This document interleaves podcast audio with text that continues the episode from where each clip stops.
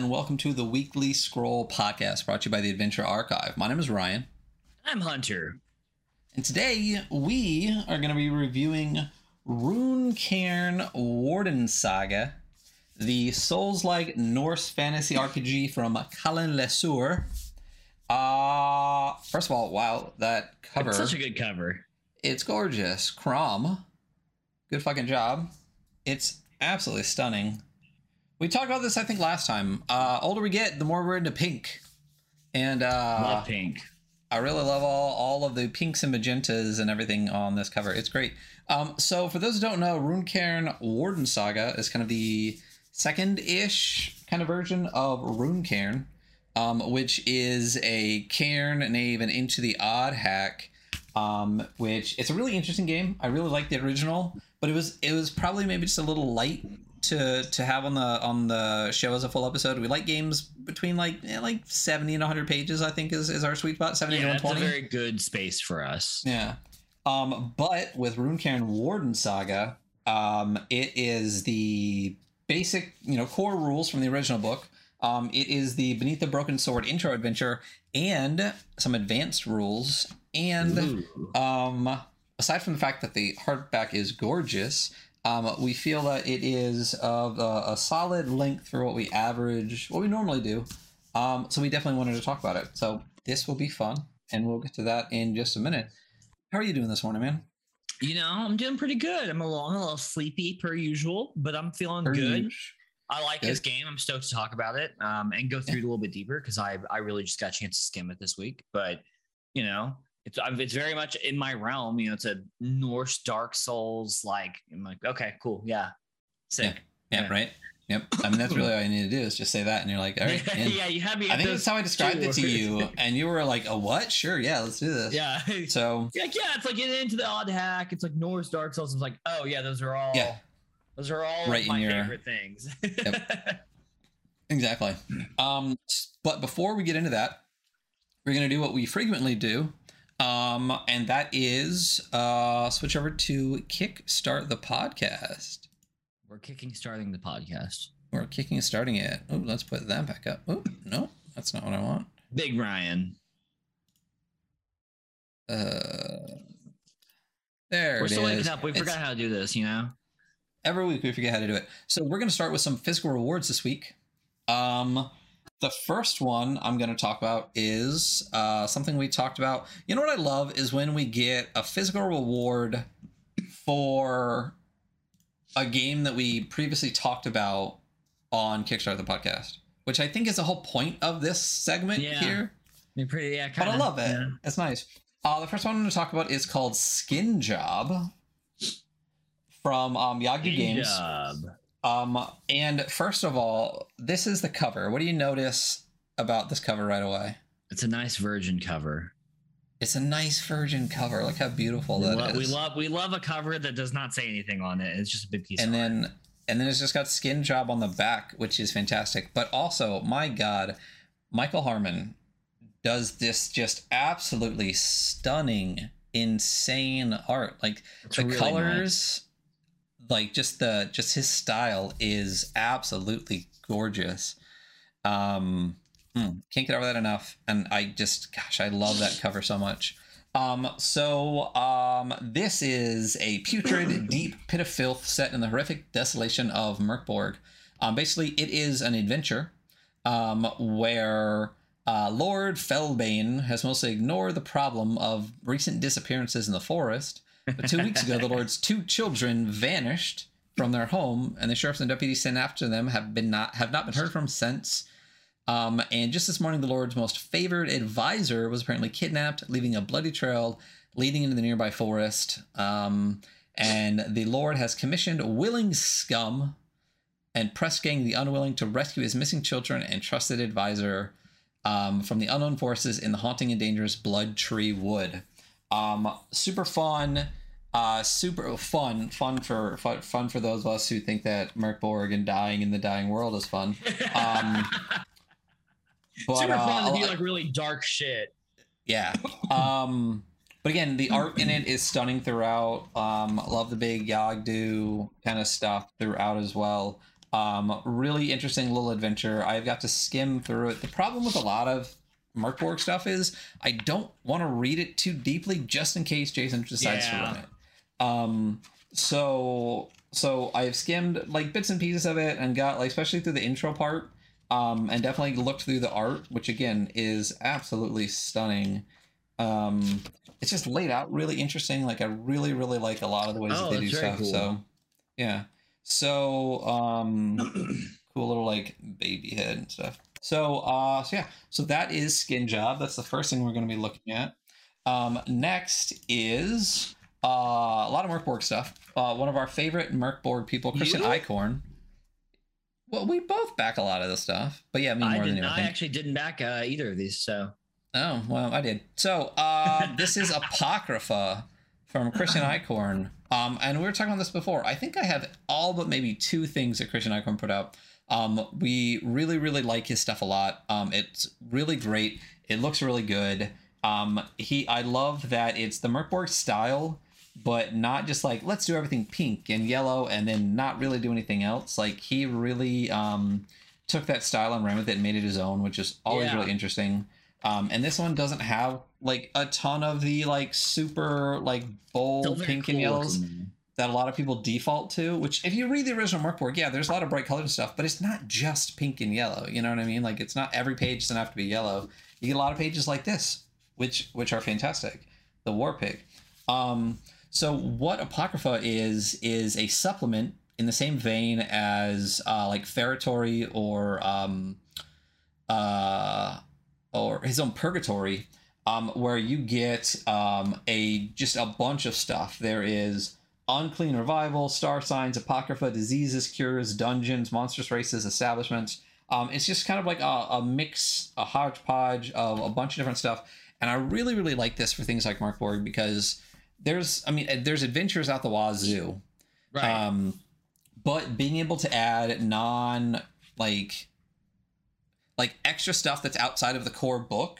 Like I want to run a monster that the players haven't read in the book already, or I want to run yeah, like have a new disease or something like that. I love books like this where it's just like a mix of really fun, cool stuff you can add to really put flavor into your game that your players probably haven't seen unless they also back this. Um, so really, really cool book.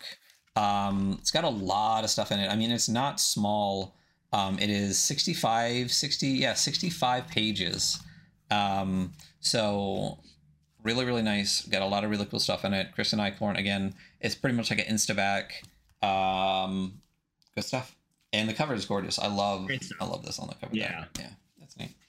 Um, and then the last one for our physical rewards for today is Fleo.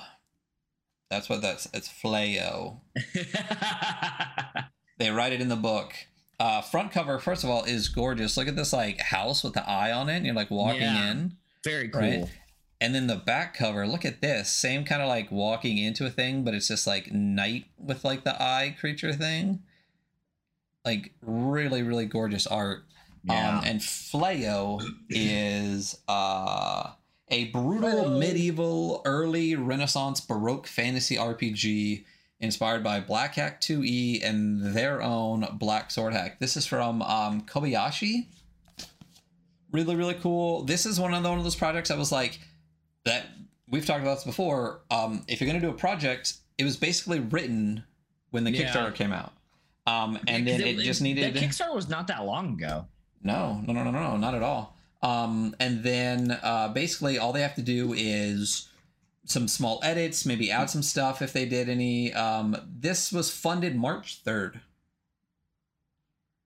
So, like a month and a half to go from funding to uh, a DriveThruRPG print on demand in my hand. And I've had this for a couple days now, actually. That's yeah. I mean, I've ha- I have my code. I just haven't ordered it yet. But yeah, Yeah. it's like it's a that's a perfect Kickstarter project as far as I'm concerned. Like have the book almost completely written. Um, again, there was some they sent out the PDF so that people could look at it, and then if anything was like super off, uh, they could adjust it. Um, they could have like a couple hundred people look at it for edits, which I think there were a bunch. Um, and then send it to freaking drive through and, and send out the POD codes, and that's what it was. And it's really cool. It's really really interesting. I like the way that they do a lot of stuff. um, within it, like the, the classes character creation, the art throughout looks really really cool too. Um, it's just uh, really well done, really interestingly laid out. Looks cool. Uh, so yeah.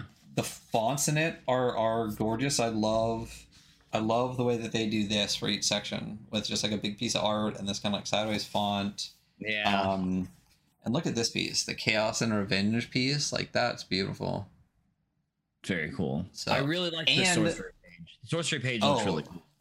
Looks so good and like the layout all throughout is really really well done the lore in this is really really interesting i really like the setting that they did um, and then the mechanics as i said are kind of like a, a black hack hack um, which Black is hack. something that we we haven't really talked about black hack yet We um, we or just going over it. I think a time or two, but I think our our, our call out was that it's, it's pretty long, isn't it? Am I thinking? it's kind of a little bit long and i think we were debating whether we were going to do the black hack or whether Or we were going to do well we can do both um but or we were just going to pick a game that uses black hack like if we were Oh, going to do true. like um like uh bullets under neon sun or something like that that uses black when rule fucking set Bullet Thunder Neon Sign? I fucking love that game. and then we were we were i think we were just deciding whether we were going to do kind of like maybe like two part longer episodes with some of the games that are a little bit longer like that or dcc and stuff like that we'll decide we'll get there um yeah, but anyway how you feel in the comments about that. So, would you Yeah. watch a two part episode? Let us know. Well, I mean, our Trick episode's got a decent viewership, so and that was a two-parter. That's But fair. and Lancer was too. Anyway, Flayo, really interesting rule set, really interesting world, really really well laid out book, awesome art. This is definitely a super super good pickup. Um, definitely going to keep my eye on anything that Kobayashi does in the future going forward, and that is that's Fleo. a very quality like Yeah. TTRPG right there. Like Yeah. the book's a good size too. It's like it's not small. It's a big book. like- Yeah, if you compare Yeah. it to, to zine size, it's definitely like, and And I like like- it's it's kind of got squarish. You know what I mean? Like it's obviously not. It's a little rectangular, but it's not. It's much like it's got some extra length, like some girth to it. It's a it's a it's a it's a wide book. You know, yeah, and I don't Um, think the Kickstarter was that expensive. it wasn't. It really really wasn't. That was another thing. I think the um the See, print hmm. one it was like twelve pounds or twelve Yeah, 12 euros, pounds, so fifteen and bucks. then and then what was the uh, print on demand code for it or cost for it? bucks. Yeah. So you're paying like 35 bucks, you know, 30, 35 bucks to have it in your hand. book. It's kind of a big You know. book for thirty five bucks. You know. Yeah, it's nice. It's it, I think that's industry standard size and stuff like that for a hardback. You know, it's not too bad at all. And it's got uh roughly where's the page numbers? Am I Oh, no, they're at the top cuz I'm a jackass. Doing great. Uh, up. Yeah, that's like 80 95 pages. Roughly. So, Respectable. decent size, really nice. It's a good book. The lore in it is really neat, right up my fucking alley. Um, it's definitely a game that is immediately going on my list of I want to fucking play this one. Um, and those are our physical rewards from today. Um, but we also have just a couple of um, non-physical rewards, some actual uh, games to go over. Um, even though I personally do not have any backed projects right now, even though I'm probably going to back all the ones we're going to talk about today. The first one I want to talk about is uh, Children of, I'm going to say Uma. That's my guess. Um, Uma? Yeah. Like, like of, of the Thurman kind. Um, I mean, it sounds right. So this is a cinematic storytelling post-apocalyptic adventure RPG from 321 Action. Um, after the apocalypse, the world entered a neo-dark age. The convenience of a big city became a death trap. People manage on the fringe in groups trying to survive, each with their own goals. The world has been divided into bands, some big, some small. Yours is small. The Hell Sings, a band of wild animals trying to reclaim a world forgotten. This is from John McGuire, also known as Hambone, um, who co-hosts uh, and hosts a bunch of podcasts. Um, but he co-hosts the Vintage RPG podcast, um, which is a cool podcast and also a really um, uh, interesting Instagram page that is, I think, mostly run by Sue Horvath, um, with John McGuire as the co-host of the podcast. Um, but uh, but yeah, this looks really really neat. The art is beautiful. Um, the only thing with when I see a motorcycle and a helmet like this, all I can think of is Durarara. you You know what I'm talking about? Yeah, I definitely do. I've only Yeah. seen like a few episodes, but I mean, I'm fine was- with that. I liked that show from what I saw. Yeah. So. It was cool. I- I- It, it's all right. I, I, I wish I liked it more than I did, but um, but I really See, did like that. very much in my realm. I'm like, I Yeah. I know. So Yeah. Oh yeah. I'm Yeah. like, oh, okay. This is like you would. Would you say neon apocalyptic? Is that what you said? Or no? You said that Neo- neo, neo dark age. I'm into it. yeah. Yeah. Neo Dark Age Apocalypse, and you're part of the Helsings, a group of animals that are uh that Yeah, are uh, trying to I'm reclaim a forgotten world. so far. Yeah, right? you Yeah, sold yeah. me. Yep. Uh, it is a love letter to all the great 70s and 80s post-apocalyptic action adventures with plucky survivors roaming a wasteland. Yeah, it, looks really cool. Mad Max. Yeah, it's got like Mad Max mixed with animals. Like it, it's it's pretty neat. Um, I mean, obviously they're not like really animals. Um, because there's like I assume these are people here, and there's just animal helmets. Um, but again, still hits me with that do rah rah rah thing, except they actually have heads. Um, but yeah, the art looks really really gorgeous. Um, I don't know a lot about the three two one action system. Um, but apparently it is um designed to be a very cinematic storytelling game. Um, so uh, this would be a fun one to kind of get into that 321 system, I think. So a really interesting project. Uh, it's got 18 days left. Um, and looking at the costs, uh, it doesn't seem too bad at all. If you want to get the PDF, it's only $10. Uh, if you want to get uh, the 321 action rulebook, uh, a solo adventure called Ski Quest, um, Rocket to Russia, Escape from Point Nemo, and Children of Uma PDF. All of that is only fifteen dollars. That's not bad. Um, I mean, all the and if you physical want, is just twenty. yeah, dude, like it's PDF, yeah, PDF and physical of all of the things I just said: the 321 action rulebook, Ski Quest, and Children of Uma. Three softcover PDFs with all, or three softcover books with all the PDFs is only twenty bucks. That's crazy. Yeah. It's a great deal. It's a great deal. And the hardcover for all of that stuff, well, mm, I don't think they're all hardcover. It's physical copies, but with the Children of Uma hardcover, it's only thirty-five dollars. Like that's a crazy good deal. So yeah, so you should definitely check this out. It looks really, really neat. Um, I definitely convinced myself to back this now. Um, and uh, and yeah, check it out. Uh, Children of Uma. Uh, 18 days left. It is a little bit short of the goal. The goal is seven thousand dollars, and it's currently sitting at 41.57. So in 18 days, I definitely think that this could be pushed over the edge. Um, looks fun, looks interesting. Go back it. Uh, and then you are going to talk about what? I am going to talk about Albion Tales, a retro fantasy adventure zine bundle for OSE. Um, yeah, uh, Albion Tales is by Leyline Press, who has done a couple projects. I think they did um, Andromeda, which Ryan has, which is a, that mothership uh, module, and then they did Salvage Union, which has not been released yet, but it's like a a mech um, TTRPG.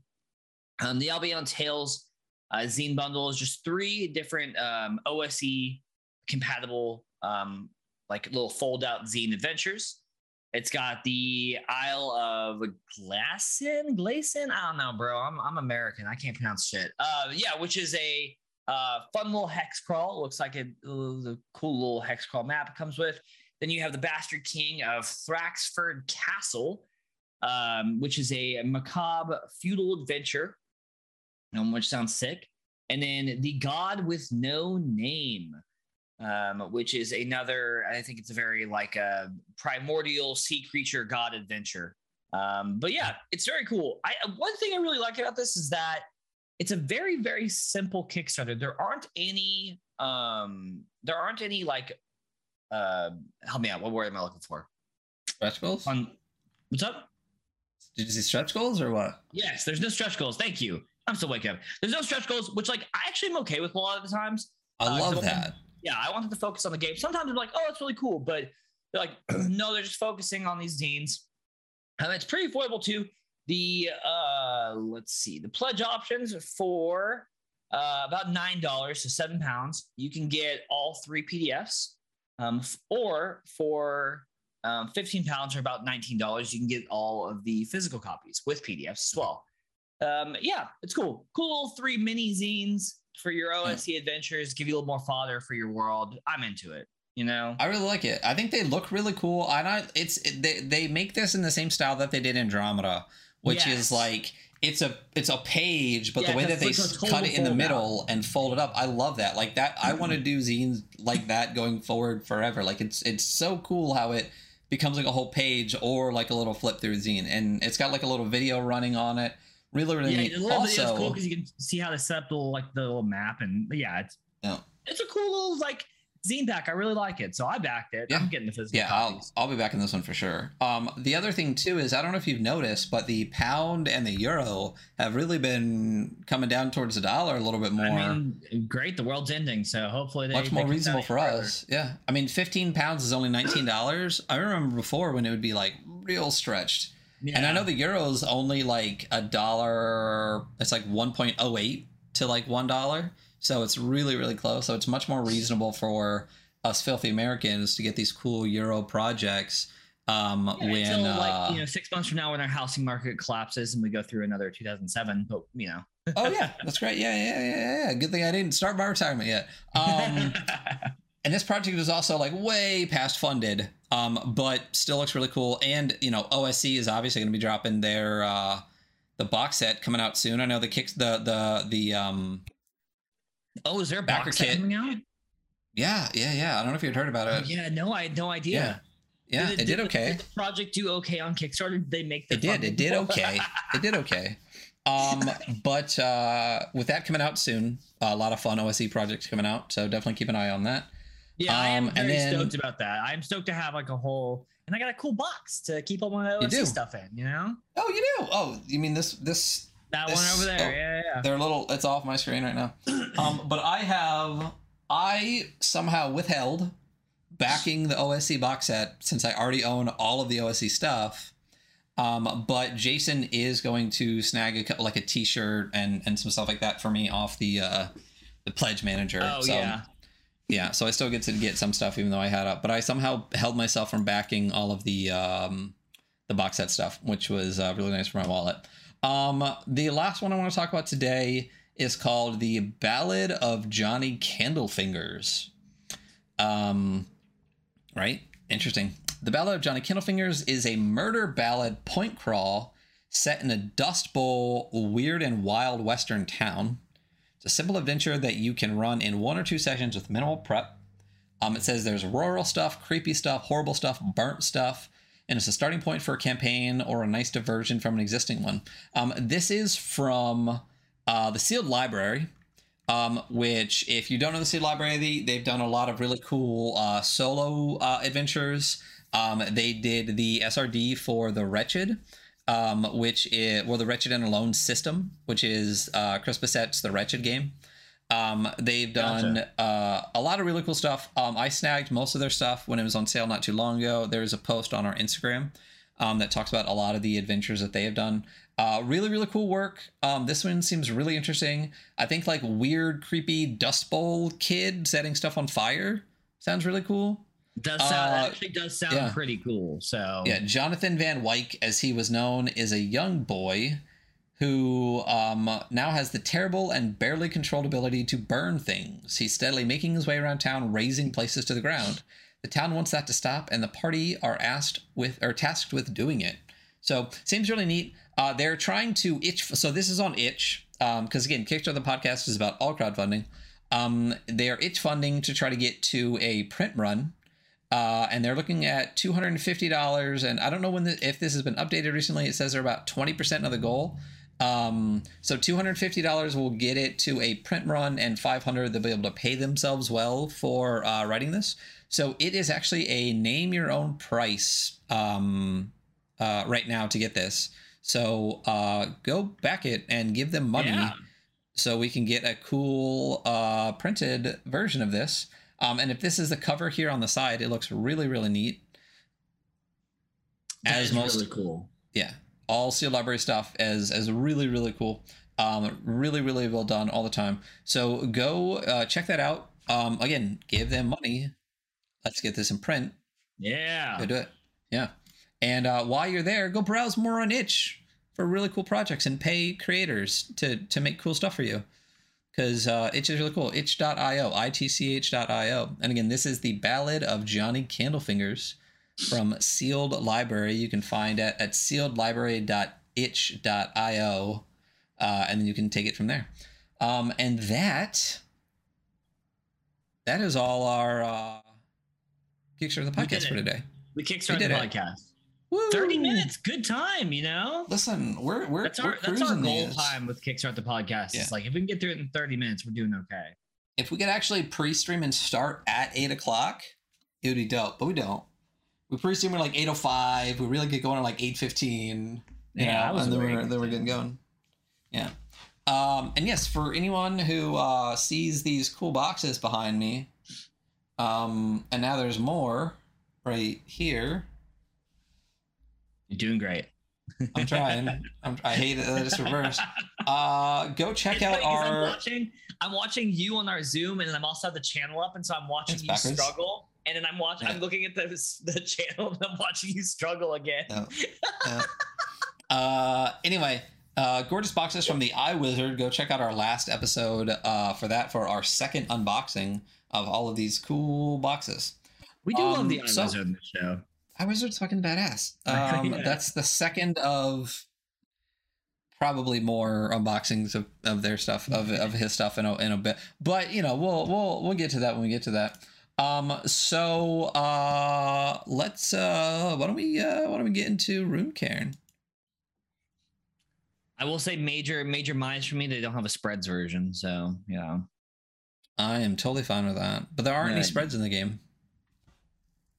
If it's easier for me to read, just like it. But, like there, be, but no like to be zoomed in, you know. Zoom in on the on, on the single page. I- I um, anyway, so as we talked about before, damn, how about this cover? Gorgeous. Again, the art's name is sick. Crom. So Yeah. sick. Look at this. Cover Look at is wildly good. This like Viking looking guy is like streaking down like through lightning with their beard flying back, and he's just punching the shit out of this like uh bone snake dragon guy. It's just fucking amazing. It, it, it's got so much action. It's got so much movement. The colors are gorgeous. Yeah, it's just it's it's it's killing it. Crumb, Crumb, you killed it. Uh, so yeah, so again, this is by Colin Le Sueur, um, or Odin's Beard RPG. Um, if you go check them out on Instagram, you'll understand why. Dude's got a wicked beard. Um, and yeah, this is Runecairn. I wanted to and kept forgetting to in many of my piles here. Um, I have the original Runecairn and the original Beneath the Sword. Um, cool. zines separate. Um, but now I don't need to worry about that because it all comes in one. It all comes in one beautiful little package here. Um, from Exalted Funeral. So- ah, Yeah. So, uh, writing, layout, illustrations, Colin Le Sueur, cover art from Crom, um, Viking Age illustrations, Jonas Lau Markusen. Um, and then you can find all nine resources, which is fantastic. Love when people do that. Um, and then a bunch of public domain art. So, uh, as we roll into this, we'll go right into a table of contents, which is fantastic. yeah. Um, not only that, look at that. Oh, look at that. Oh, Hyperlink, baby. hyperlinked. Do we have bookmarks? Are there bookmarks in this bad boy? Look at all those bookmarks. Look at that. 10, Mm. 10 right Mm. now, just 10 for layout. No, not quite. But in my opinion, the bare minimums are met. We have a table of contents that's hyperlinked. We have bookmarks that'll get you places. That's the other thing too is if you have bookmarks on your PDF, you don't really necessarily need those um, amazing, beautiful troika links back to the chapter header and stuff like that, because you can just open the bookmarks and just go back to where you want to go with a really easy scroll. So again, I I'm, I'm minimum for me is hyperlinks. Um, bookmarks are a really really nice addition. Um, and then everything beyond that is you're not quite troika, but you're getting there.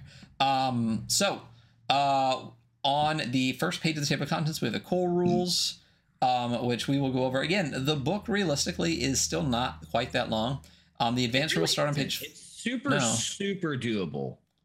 Well, and then we're not going to go over the introductory adventure. Obviously, we never read the adventures um, when we go over uh, games because go buy the fucking book. Yeah, go buy, And go go the run the fucking book. Um, so uh, it is 62 pages until the adventure, and then there's some appendices in the back from 76 on. Uh, so realistically, it's not that big of a book, but uh, it is. As we get in, uh, there's not. It's not dense, but there's a, a lot of really good information. Um, so inspirations, Dark Souls, obviously, as we go through, you'll see that um, Icelandic sagas, OSE, Valheim, and uh, and then we roll right into the core rules. These are So- all things that I love. So yeah, yeah. In the wondrous beauty of the aftermath, golden tables found among the grass, held by the gods in days of old. Then barren fields will bloom and grow, all harm shall be undone. That is the quote here on the beginning. Um, and then a really cool piece of art, gorgeous background with a cairn. Uh, right there. Um, and that is the piece of art that's on the back of the book. But it's in the book. So it's also in the book. uh, overview. Uh, what is Runecairn? Runecairn is a Norse fantasy tabletop role playing game intended for two players the warden, the facilitator, the or game master, and the adventurer. For solo play or two or more adventurers, see the advanced rules, which is cool. Um, first time I read through Runecairn, what's really struck me is that it's so it's incredibly it says it's Souls like it's freaking Dark Souls. Like it's it's and Yeah. it really done in a really cool way. Like you have reactions where you can literally roll away from damage. Like when you die, you get birthed back. You can like revive at a bonfire. I mean, uh, it's really really cool, and it's basically Dark Souls with like a Norse vibe to it, um, which is really really interesting. Um, and I like that it's just a two player game. Um, we need to start playing. We need to start doing some APs of this stuff, especially once your classes are done. Um, They're done. They were done last yeah, let's, Thursday. let's fucking do it. Well, you know the game that we're gonna play first. The very first game we're gonna play together. Xenosaga? Or not? Not Xenosaga. Um, no. What, what we're gonna play? Bro, are you serious right now? Is this is this on camera for you, but not for them?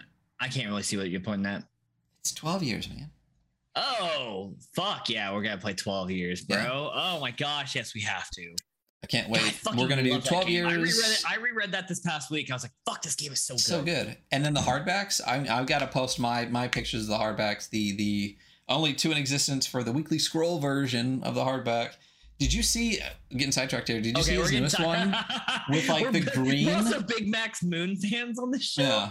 Um, Did you also, see the new one with, like, fucking like that. The, I the green like it. cover with like the paisley, the the the pastel kind of in papers in it on his Instagram. Go check it out. Oh my god, it's Oh, stunning. what? Okay, Anyway. keep, keep, keep reading Runecairn. I'm gonna go fucking look at this. We're also gonna do Xenosaga, but then right in the top, dude, we need, we need to do Runecairn. It's like a two player game.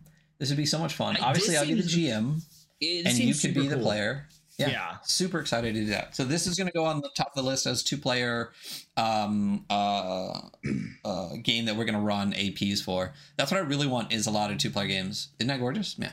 Okay, so um, the overview here we'll just go through quickly. Um, talks about the design philosophy of the game. Um, it is the warden's role is to be neutral. Uh, you're playing out the situation and stuff like that. You're the neutral arbiter. Arbiter. You're the referee. Um, you're not a storyteller. Um, this is a game that's more about. Um, oh God, why am I? I'm blanking. Even though it's going to come up in just a moment as I continue to read. It's uh, emergent storytelling, right? Like the story comes from you playing. You're not a storyteller walking your players through a story. Um, the game is classless, so uh, you will pick Same. kind of um, right you'll pick uh you'll pick a role in the beginning but then the way that you can build out your character is entirely up to you um death is possible um but again in this game you can revive back at bonfires which is interesting um you put the fiction first which is what we just talked about. Um you know you are the arbiter. Um but uh the rules it's rulings not rules really. Um talking about growth and players choices and the principles the War and the Adventure each have guidelines that help foster a specific play experience defined by critical thinking, exploration, and emergent narrative. Um, and then there's a list of adventure types, which I really, really like having some guidance in the beginning on what kind of games to run versus just having nothing. I, I love that. We've read it in a couple things, and I think um what was the Lumen one that we read? Um Nova? had yeah, Nova had it really well too, where it's just like, yeah, here are the kinds of adventures you go on in these Yeah. different areas. I'm like, oh, I love that.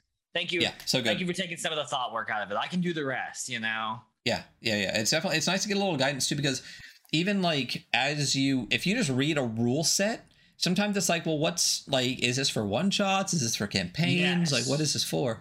Um, I will say and that re- recently a lot of the like more modern ones have gotten a lot better at being like, this is what this is for. But some of the older ones that we read, I'm just like, okay, is this a yeah? Or maybe that we don't read on here, but we read personally. I'm like, is this? Well, yeah, exactly. It's the one shot. What's the what's it supposed to play like? You know? Right, exactly. Um, so adventure types are defend a village against roaming invaders, hunt a monstrous creature, stealing children, reclaim a family cairn overwhelmed by the dead, retrieve a powerful relic lost in the mountains, confront a raging Jotun, blocking supplies reaching an isolated settlement, broker peace between two Jotun. Okay, my bad. Yeah. Jotun, Jotun. I Like apologize. No- Yeah, Norse is not bro. my Norse is not my uh it's not on it's not at the top of my list of my favorite parts oh, of the world. My, it's it's I know. It's literally the top of my yeah, list. I'm you love the Norse stuff, man. Yeah. Yeah, You like the Norse stuff and I like the like the mud blood like western European like whatever. um uh protect a caravan journey traveling through dangerous territory, infiltrate a secretive cult worshipping forgotten gods, or explore newly discovered lands in search of a mythical beast. I also like that there's ones in here that are clearly more RP oriented versus Yeah. like combat oriented.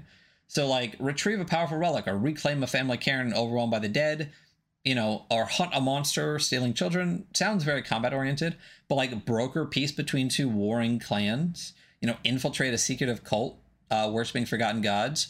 Clearly gonna have uh, some more RP elements to it, which would be interesting sounds to go. yeah, sounds dope as fuck, right? Um, and then some cool art here. I like that they do these like very Viking style pieces, but they it's always like a color scheme to the whole piece. So you'll There- get like red like, ones and yellow ones and green ones. yeah, this like public domain art that they kind of have on here is like it's so good. Like it really is Mhm. very good. And there's a lot of it in this book and it's it's so cool. So, and I think it's a mix of public domain and other ones because it says Viking Age illustrations are from Jonas Lau Markussen, um, which is cool. So I, I think this is probably one of those illustrations. It doesn't seem very public domain. It looks more like a like a digital art piece. Makes sense. So if that's theirs, this is gorgeous. And I think there's definitely, but there's definitely a bunch of pieces that are like that kind of like um like almost like wood carving kind of looking pieces, like the the older public domain style, which is really cool, and it fits really well with this style of art, which is cool. Um, more principles here. Uh, principles for the warden. Uh, it talks about information, which is providing information. Um, difficulty, which is default to context and realism rather than numbers and mechanics. If something the players wants to do is sincerely impossible, don't let them roll. That's like the worst mistake you can make, especially when you're like an early 5 EDM, is just like you don't want them to do it, but you're like, sure, why not? Like, only if you get a 20. Of course, they're going to get a fucking 20. they're gonna get a fucking right? 20. Yeah. Same thing. If you want to give them information, don't make them roll for perception because you're going to make it a 10 and they're going to get a 1 every time. So don't do that. um, preparation. The game world is organic, malleable, and random. It intuits and turns sharply. Use random tables and generators to develop situations, not stories or plots. I think we've talked about this a bunch. We are both moving very sharply towards letting the game be the game and whatever story evolves from it. Because the human brain is designed to create a narrative. Even in things that don't make fucking sense, it will create its own narrative. And it's a lot more fun to have players create this emergent narrative from the game as opposed to a GM writing a story and then running your players through occasionally letting them dice roll but knowing the end already. Like eh, and it's also less prep. You know what I mean? Like you can just do It's- like random yes, shit and improv That's the it. biggest thing is it's it's less prep. prep. Like it is. let you fucking prep a little bit, sit down, know the world, and like let them let them decide what's going on, what's happening. You know? Yeah, yeah. You know and it puts a little bit more impetus on you to have a little bit more um improv and flexibility but as a gm that's what that. i want i want Yeah, to have exactly I- fun Exactly. Like- and that, that's why like I'm really big into theater of the mind games because I don't have to prep a bunch of maps. You know? Yeah I, I like having maps when it comes to combat and like having pictures when it's not um Yeah. because my head my brain just doesn't work in that I, I, I need to visualize where the things are but i totally get where you're coming from um as far as as far as that and keeping things a little bit more um uh theater of the mind when you don't need a single a map for every single situation Yeah. you're in only if you're gonna end up in like combat and you feel like this combat area maybe have just something to throw tokens onto, maybe. Yeah. But that's it. But we've definitely, like I said, we've been really steering more into emergent narrative as opposed to like write like to, again to me because if I write out a whole story, basically I'm just like reading through the pages as we play. Yeah. That that I- that became very really- unfun. Yeah, it really takes away a lot from my ability to be a good game master as well because I like I'm so focused on what I wrote that I'm not like in my improv head and like reacting actively to my players. So, but yeah, so It, it's it's much better to like you said like know the world and maybe have some like big like points that have a little bit more like involved in it if they find them but definitely not like okay they're going to do this and then they're going to find this information here so then they're going to do this and then they're going to go find this information here and then they're going to do this. Just write a book. Just write a book. That's what you're doing you're just Yeah. writing a book and occasionally letting people roll dice. Just write a book. Yeah. Uh, so it talks about preparation using tables. NPCs don't want to die, infuse their own self interest in their own personality. Um, it talks about a narrative focus, is what we just talked about. Emergent experience of play is what matters, not math or adventure abilities. Give the players weapon. Uh, give the player weapon trainers and personal quest to facilitate improvement and specialization. Um, talks about danger. The game world produces a real risk of pain and death for the adventurer. You can telegraph serious danger to the players when it is present. The more dangerous, the more obvious. Um, and you can put traps in plain sight and let the player and let the players take time to discover a solution. Um, choice: give the players solid choice to force outcomes when the situation lulls. Use binary, so A or B responses when their information uh, when their intentions are vague, um, and work together with this conversational progress to keep the game moving. Um, and then the die of fate. Occasionally, you will want an element of randomness, such as the weather or unique character knowledge. At these times, roll a d6. Four or more favors of players. Three or under means bad luck. And then we have another gorgeous piece, this illustration here of what looks to be a young man um, reaching for a sword held by um, a, a woman. Um, probably some magic stuff involved here. People usually just like, like, hand uh, out swords. It's, it, it's not maybe probably, but it's almost like uh, the Lady of the Lake and King Arthur. It, it does. It gives you that kind of vibe for sure. Um, and this one's got a blue kind of overlay over it, and then immediately goes into like a yellow page. Again, similar, uh, same kind of illustration of what appears to be like a pillar with something on top, and these people looking up at it. Um, a man and a woman. The woman in these white clothes that make her look like she's glowing. Uh, really, really beautiful piece. Um, and then principles for the player. We just went over the warden ones. So this is for the players, and this is what they talked about in the beginning, where there's a clear set of Yeah. principles for the warden and the player, so you know that your responsibilities when you're playing the game. Um, principles for the player are agency. Your attributes and related saves do not define your adventurer; they are tools. Don't ask only what your character would do. Ask what you would do too, and be creative with your intuition, items, and connections. Um, exploration is another topic. You can ask questions and listen to details for more useful stats. Um, and take the warden's description without suspicion, but don't shy away from seeking more information. Uh, One of the things that they talked about in the warden section was like, don't lie. Give them the information that they need. It's not about scheming. Like you're laying out the world, so lay out the world for them so they have the information so they can make good choices. Um, talking. Treat NPCs as if they're real people and rely on your curiosity to safely gain information.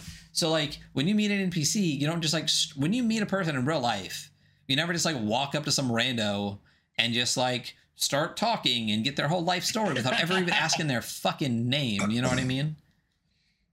Um, so talk to That's talk so to funny. NPCs like they're real people, you know? Um, use caution. Fighting is a choice and rarely a good one. Um, use planning, pl- thinking of ways to avoid your obstacles through reconnaissance, subtlety, and fact finding. Um, and ambition. Set goals and use your meager means to step to take steps forward and expect nothing. Um, you earn your reputation. I skimmed through each one of those. Has a couple of bullet points. Same thing with the warden. Um, so that was a quick skim through that section. Do you want to skim through the principles of the world? Principles of the world. Uh,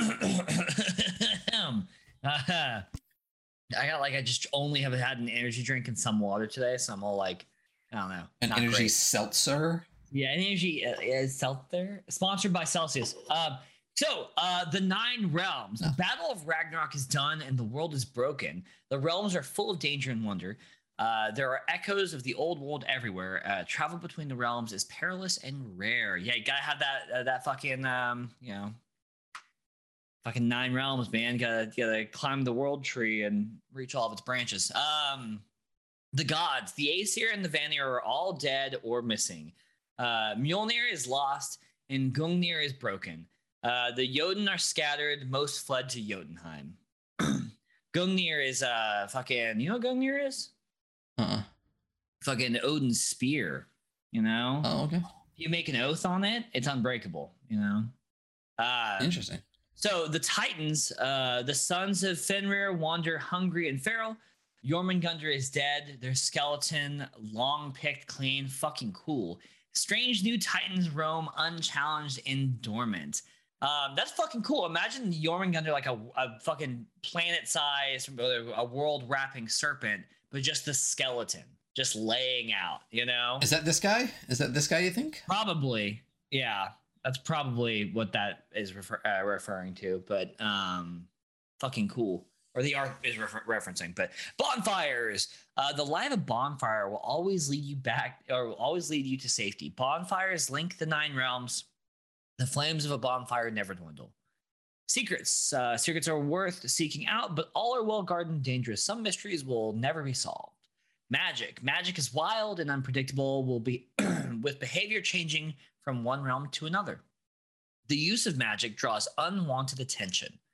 Uh, defeat. If one path leads to defeat, try another. Some obstacles cannot be overcome immediately.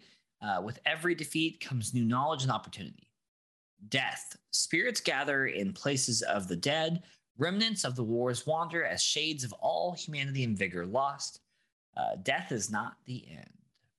Um, Viking Age, though this is inspired uh, by the historical Viking Age, roughly 8th to 11th um, century BCE, the realms of Runecairn exist in a Norse fantasy world brimming with mythology and folklore, ever changing and evolving. After that, we have another of these great art pieces that's like very, very, you know, monochromatic or, you know, it's got Yeah. one blue. It just uses the same blue. It looks so cool. I love that, you know? And there's some type of like maybe water spirit with like a like almost Poseidon-y kind of um trident coming out of what looks maybe like a like a mountain like runoff with this woman Looks hanging out in the water. Yeah, really, really well done. Again, these illustrations are super, super cool. I love how just like flowy all of the lines are. It really puts a lot of motion in the in the water and the grass and things like that. looks really, really well done. I like this is a post Ragnarok um, setting. You Yeah. know, pretty cool. A All lot of things are obviously pretty Ragnarok, right? Wow, sorry. Yeah, I mean, I think we've gone over a couple things that kind of reference it being somewhat post Ragnarok, uh, maybe. But this is like, it's interesting to have like, yeah, it's the Norse, it's the North North worlds of the gods, except they're all fucking dead, They're essentially. dead. You know, Yeah. uh, they all died. you're just trying to- battle. And you're just wandering around in this post-apocalyptic, post-Ragnarok world. Yeah, but um, yeah. So uh, adventure creation, creating a new adventurer. Um, you gotta name them. So the first thing is you're gonna choose uh, or roll to find a name. Are they? oh, oh, yep, right there. Nice. Then we have a nice Inline hyperlinks, Colin, inline my man. Wow. Killing it. Killing it. Yeah. And then I just go to the bookmarks. Boom. We're right back to where we were. Wow, that's uh that's good. We love them inline hyperlinks. They also make a lot of sense. Um, yeah. So you can choose a name or you can roll on the the name table, and the table's pretty good. Um, Yeah. Do you want to roll on to- the on the name table real Oh, quick? yeah, or I will that. since you're talking. Yeah. yeah. So it looks to be uh the names looks to be a D 100. Let me pull up a uh let me pull up my dice roller. And this will be a one hundo. I got a 58. So my name would be Liv. Yeah.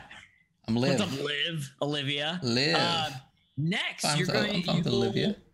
next roll your adventure's traits, appearance, speech, personality, etc. on the adventure traits table on page 82, which I think you're already there. Yeah.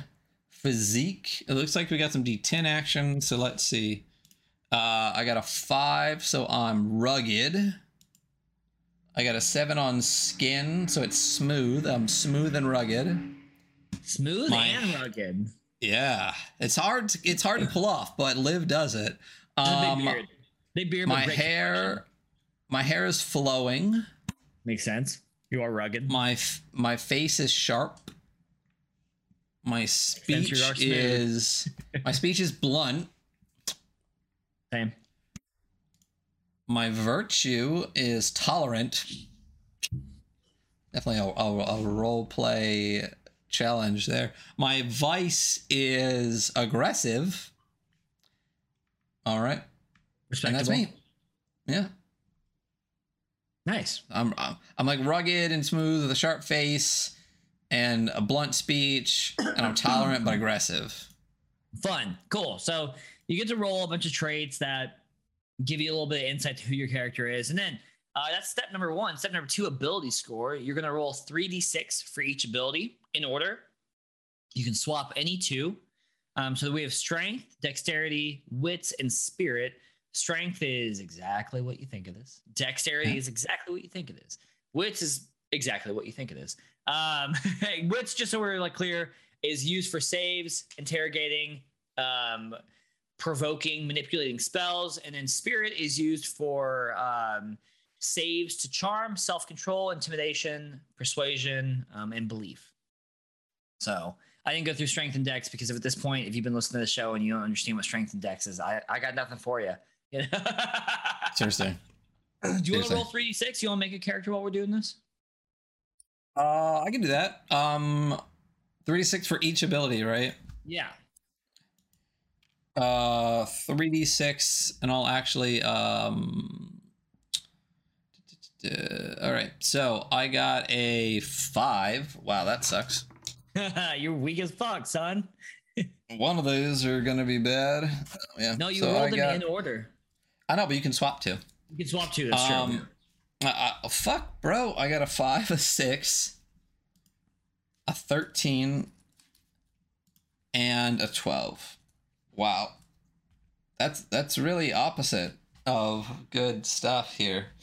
Um,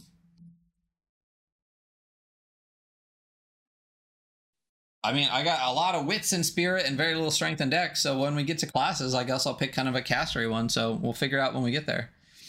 All right. What's next? Cool. Sorry. Um, vigor. You're gonna roll a d6 uh, to figure out what your starting vigor. Vigor determines your self-determination, drive, focus, and is what stands between you and the hollow void.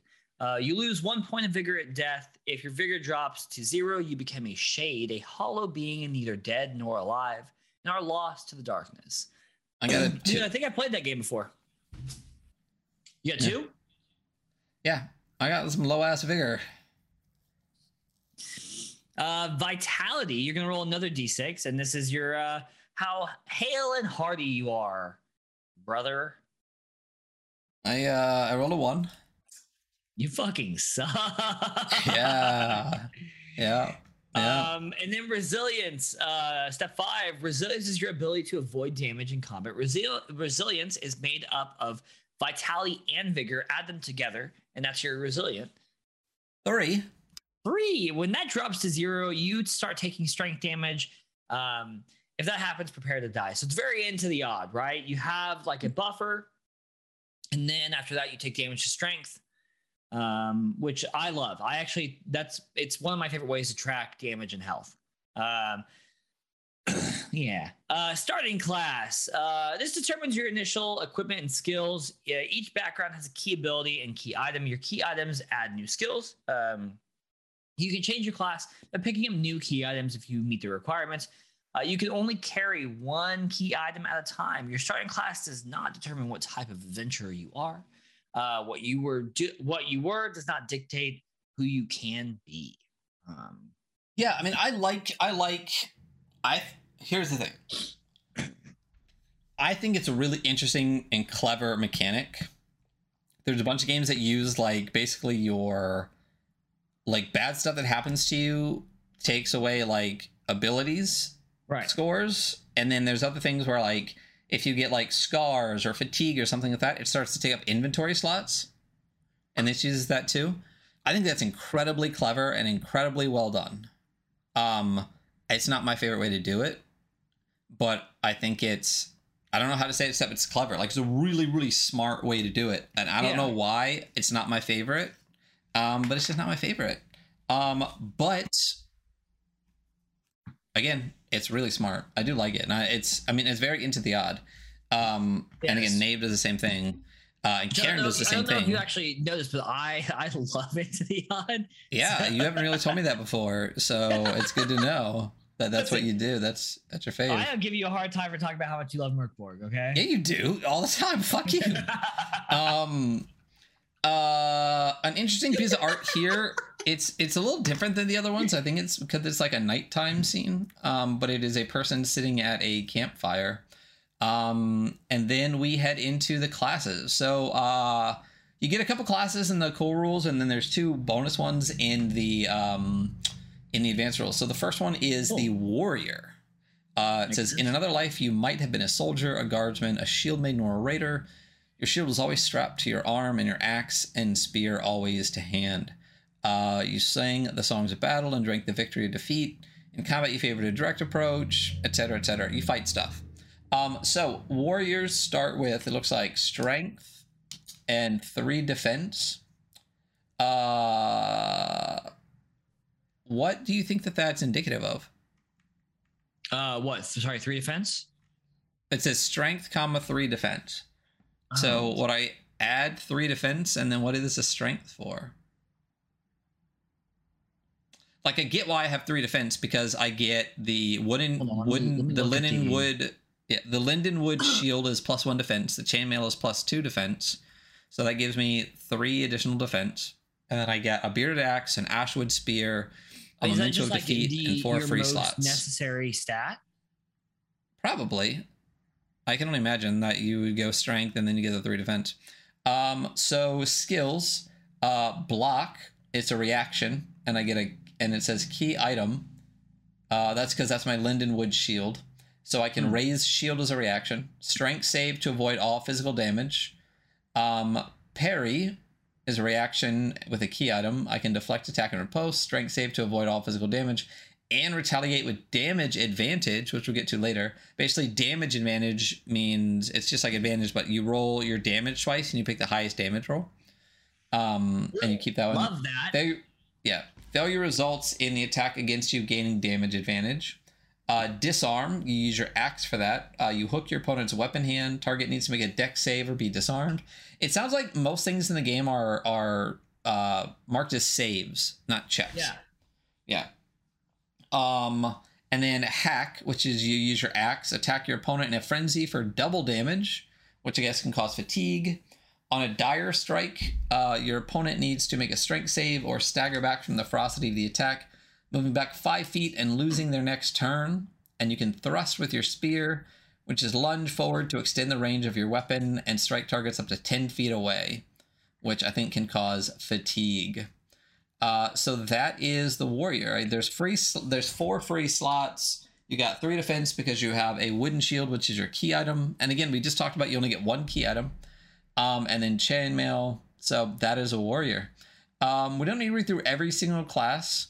Uh, there are what looks like uh, a total of four, which I think probably again make up very similar in similar ways the uh, core roles. Uh, so a skald.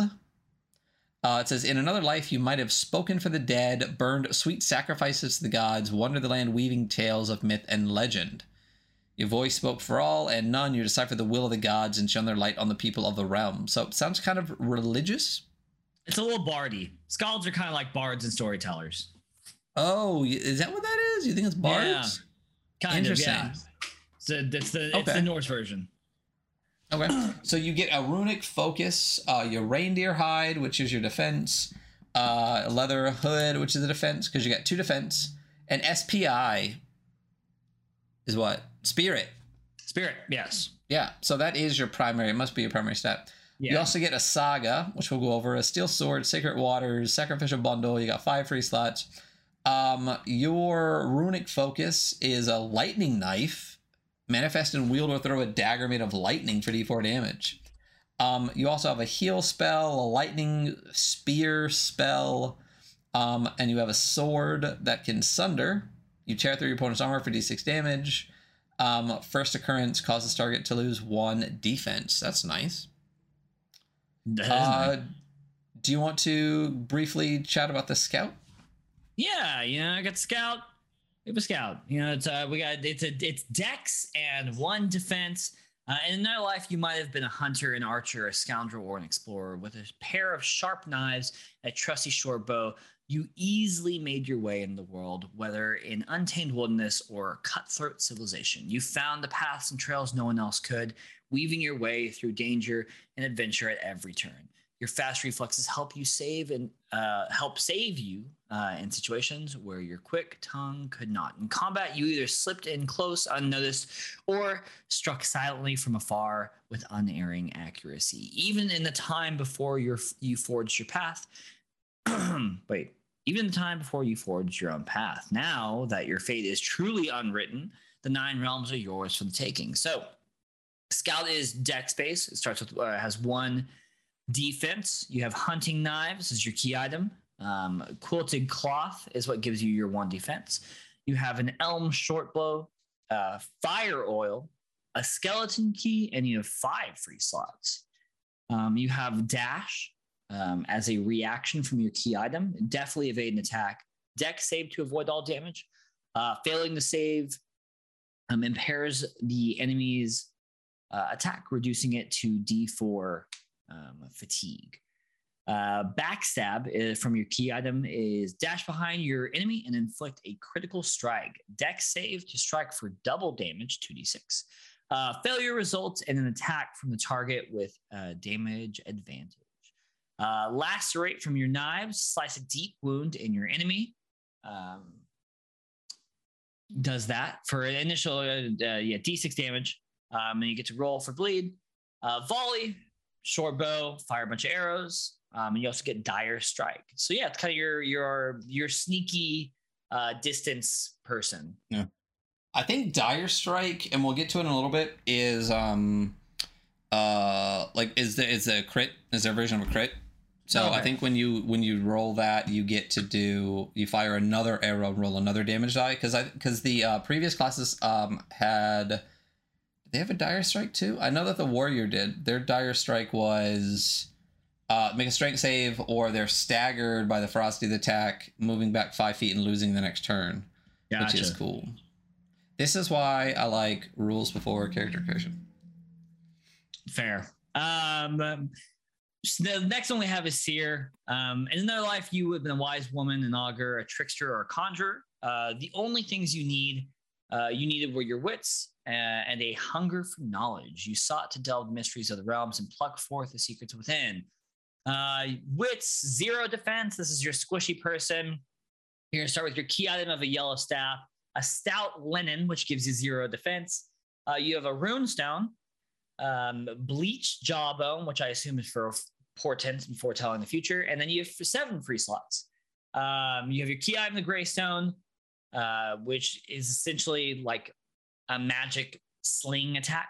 Um, you have your barrier, which is a reaction for your key item, um, which is a like essentially a wit save to impose da- or to um, uh, negate. Uh, why, why can't I talk today? Negate damage. Um, you have a slow spell. Um, the what is that word? Spear. I'm gonna look up that word. Um, then you That's have that's out of my wheelhouse. yeah, it's more in mine. Um, but uh, yeah, you have you you have a spear spell. Um, I want the type of magic. Gotcha. So you have a spell, and then you have a clobber with your staff. Um, yeah. So this is gonna be kind of your, Clobber. your caster. Clobber in time. It's clobber in time. um, Yeah. Cool. Yeah, sick. So those are your four basic classes. Makes sense. You have your, you know, your damagers and your casters and your. Yeah. Very cool. I like all the little illustrations on each one too. Um, I think this is that uh, the author did that, Colin. So they all have like little Oh, cool. bows and arrows, Yeah. or you know, the swords and whatnot. Um, so there is uh, an adventurer creation example. I don't think we really need to go through that. Um, it's pretty I straightforward and we got. numbered. Yeah, uh, they do have a pretty lengthy um, like combat scenario later that I think would be really helpful to go over. We love um, examples of play. Yeah, Uh, and I think this this can be really really helpful. Again, we're not going to read through this, but I really like that it's here um, because anyone that does have any questions about it, I have read this and it does. It walks you straight through every single part of it. Um, maybe we can just look at what it says for the uh, the top where we're talking about like strength and stuff like that. I again, I assume it's just uh yeah. Yeah. starts with the following equipment two pieces of armor. Yeah yeah. Anyway yes so that is a character and then there is an example of a filled out character sheet here. Lind the skald with a picture um, and everything. way better than you did. well i got a 12 and a third i got a 12 and a 13 on two yeah they did i rolled a 5 a 6 that's 12 and a 13 and their lowest score was a 9 yeah, look at their vigor and rolled- vitality too. yeah what the fuck was their vigor and vitality four and a five so the resilience Yeah, is they have nine Resilience, yeah. Yeah, and I got a three. Fuck. My my person's just dead. They're just dead. I just let them die and I re-roll a character. That's what I do. Um concepts of play. So this is play. yeah, this is cool. This is a really nice breakdown here. Resilience is the ability to avoid damage in combat, representing your personal drive, toughness, and instinct, calculated by adding your vigor and vitality, which you already did. Damage reduces your resilience, and drinking mead or resting at a bonfire restores it. That's Same. cool. Yeah, I, I totally get, that. Get, get drunk or warm, and you're solid. Um, and if an attack reduces your resilience exactly to zero, you roll on the omens table, which is cool. And again, in on hyperlinks. Um, defense. Before calculating damage to resilience, subtract the target's defense value from the result of physical damage rolled. So when we talk about like the warrior that had three defense because they have a shield and some armor or whatever, you Right. subtract that before you get to resilience. Um, magic bypasses mundane armor, which I love, um, and defense does not reduce magical armor. Um, and wearing any armor weighs you down. If you're wearing bulky armor, make all Dex saves at disadvantage. That sucks. Uh, inventory slots. You start with 10 inventory slots.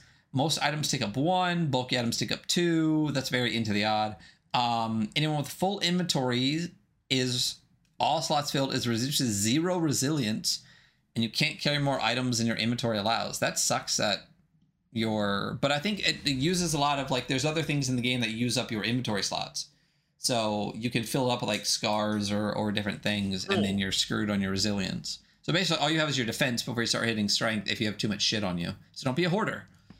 Uh, saves. A save is a roll to avoid bad outcomes from risky choices and circumstances. Roll a d20 for an appropriate ability score if you roll equal or under, because this is a d20 roll under system, as is into the odd, right? Um, you pass, otherwise you fail. A one always succeeds, 20 always fails. Some situations saves are made with a bonus, um, and that's when you roll two and take either the highest or the lowest. Mead flask and healing, filled with mead brewed by the gods and infused with the Iuns. You know what we skipped over was there was a uh, there was a uh, pronunciation guide, which I think is really helpful. Yeah. Uh, Iuns everlasting apples. Sipping this mead restores. E duns. E duns. E duns. Oh, that's a D with a little. I got it. Uh, restores health and heals injuries. So if you have some some some apple mead, some of that hard cider, uh, you restore health and heal injuries.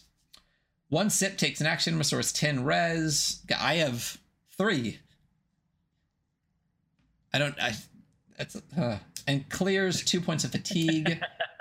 the flash. Oh, I think the I think fatigue takes up inventory spots, and I think there are times that when we were reading Ah. earlier, when you do like your clobbering or whatever, if you do that skill, you get a point of fatigue. Um, you start with two sips. The amount of meat in the flask can be increased uh, under the right circumstances, and the meat flask does not take up an inventory slot, which is nice. Good. Um, another beautiful uh, illustration here. This one's very green of a girl in or underneath a tree, just doing stuff, She's stretching, you know. She's stretching it out. Yeah. Good morning. Yeah. Good morning. Uh, status effects. Uh, cursed is the effect. Uh, re- your resilience is halved until the curse is lifted or dispelled. Um, deprived, you can't recover resilience or take reactions until you rest at a bonfire. That's cool. Poisoned, you take damage every turn, bypassing defense. A successful strength save or resting in a bonfire cleanses the poison. Man, if you fail a bunch Man, of saves, Poison can fuck you up. Damn. Um, fatigue. Your actions and items weigh heavily on you. Fatigue is caused by casting spells, using certain skills, and rare monster abilities. Each fatigue occupies one inventory slot and Last Cool. till the adventure at bonfire. So that's what it is. Like if you have you have five open slots after your base inventory, right? You might pick up Right. one or two things. So say you're at seven. So you have to be really careful about using a bunch of spells and skills that would take you to ten, because then your resilience automatically goes to zero. oh, oh, yeah. Wow. Gotta be real. So basically, if you start, I guess to, that makes sense because like you're fatigued, you're tired, you can't carry as much stuff, you know. yeah, but I mean, also in like a more like abstract sense, it says your actions and items weigh heavily on you. So basically, it's Right. saying that like your inventory is not just your physical inventory, but can also be like your like well-being inventory. Right. So as you get scars, yeah, yeah, as you get scars or make hard choices, it can weigh on you and take up inventory slots and stuff.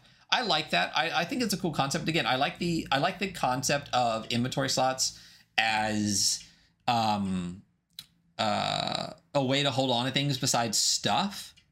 But I think personally for me, I kind of like inventory management in the stuff aspect. So to lose it to things like fatigue or scars and stuff like That's that, fair. yeah. But again, I think it's incredibly clever concept. Yeah, I would never have thought like, oh yeah, like when you're fatigued, your fatigue takes up that, or like a wound takes up an inventory slot, and like the more wounded you are, the less stuff you can carry, et cetera, et cetera, et cetera. Um, clearing fatigue during a moment of calm, you can spend one soul to clear D4 points. This is the first time we're talking about souls here. You gotta see souls souls. now. Yeah. Oh man, no inline hyperlink on the souls. Is souls like next? Is. Okay, so it's not, it's not a big deal. Um, you can also attempt to clear fatigue through introspection, such as reflecting on your ancestors, meditating in nature, or singing a song to lift your spirits. Again, I often I often reflect on my ancestors. yeah, yeah, they're dead. Huh. I know nothing about them because I'm dead. American. Yeah. Uh, roll a d6 and compare the result to your current vigor score. Man, I'm always rolling over my vigor. If you roll under, fuck. Um, my vigor is I think either two. It's two, two. So I got to roll under a two. Um, I clear that many points of fatigue. So even if I get under a two, it's a one. I can only clear one point of of, of, of fatigue. Goddamn, my shitty roll. If you roll over, you lose a point of vigor. Never testing that. I literally have a two. Um, you can attempt to clear fatigue in this manner once per day. Bonfires link the nine realms and offer a beacon of hope to souls lost in the dark. So we're really hitting the souls-like section of this, Very using Dark souls and um, resting at bonfires. bonfire. Yeah. So rested bonfire restores all lost resilience, clears all fatigue from your inventory, and resets ability score loss. Interesting, but again, ability score loss is basically your health because Right. strength loss is HP loss, basically. Right. Yeah. Um, resting in a bonfire also causes most slain foes to return to life. Damn, they really made this like a video game. I like it. And I definitely like I definitely like that there's a two player aspect to it. Um, powerful or intelligent foes such as gods, Jotuns, there you go. all right, or dragons are not reborn in this manner and remain dead. no S. Jotun is the plural. Jotun, what the? Okay. Uh, when resting in a bonfire, you can choose to spend souls to grow your power. Um, and then death. I do like this. Prepare to die often. Upon death, you wake up at the last bonfire rested at with all your current items. Again, souls as fuck here. Um, Very souls. this is a great time for this game to come out too, with Elden Ring being so fucking like What's that? good. Elden, it's this video game. I've not never heard of it. Yeah, uh, it's it's pretty indie. Um, it's not super popular at all, realistically. Definitely didn't sell 12 million copies in its first month. It didn't. No, not at all. Um, so this reminds me of of that, obviously, since we're talking about. So lose one point of total vigor for every death. Fuck, I'd be dead. Like, I'd be super dead. Yeah, you're if your vigor reaches zero, kind of, kind of a fucking so dead. Yeah. Yeah. If your total vigor reaches zero, your adventure is lost forever in the darkness. One point of vigor can be restored by a full day of communing with a skald or by burning a sacrificial bundle. I'm just burning bundles all day. How would I increase vigor here? Souls. Um. Oh, big big section on souls here. Uh, the might of the gods has been scattered across the nine realms. Fragments of their power exist as soul remnants, energy manifested and crystallized in a physical form. That's cool. You're Yeah. literally in a post Ragnarok world picking up chunks of dead gods, and you can use those chunks of dead god to power yourself. That's neat. Oh, it's literally just like Dark Souls. Crazy. um, you may discover soul remnants in hidden and secret places of great power. Soul remnants are small and take up no inventory space. Powerful beings such as Jotun, dragons, or demons also may also be imbued with scattered essence of the gods. Overcoming these foes through combat grants you souls.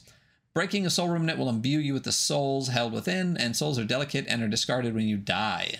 You have one chance to recover drop souls after you wake up at the bonfire, die again after retrieving them, and then lost forever. Again, souls AF. Um, as souls represent, this is spending souls. As souls represent the innate power of the gods, you can absorb this power to grow stronger.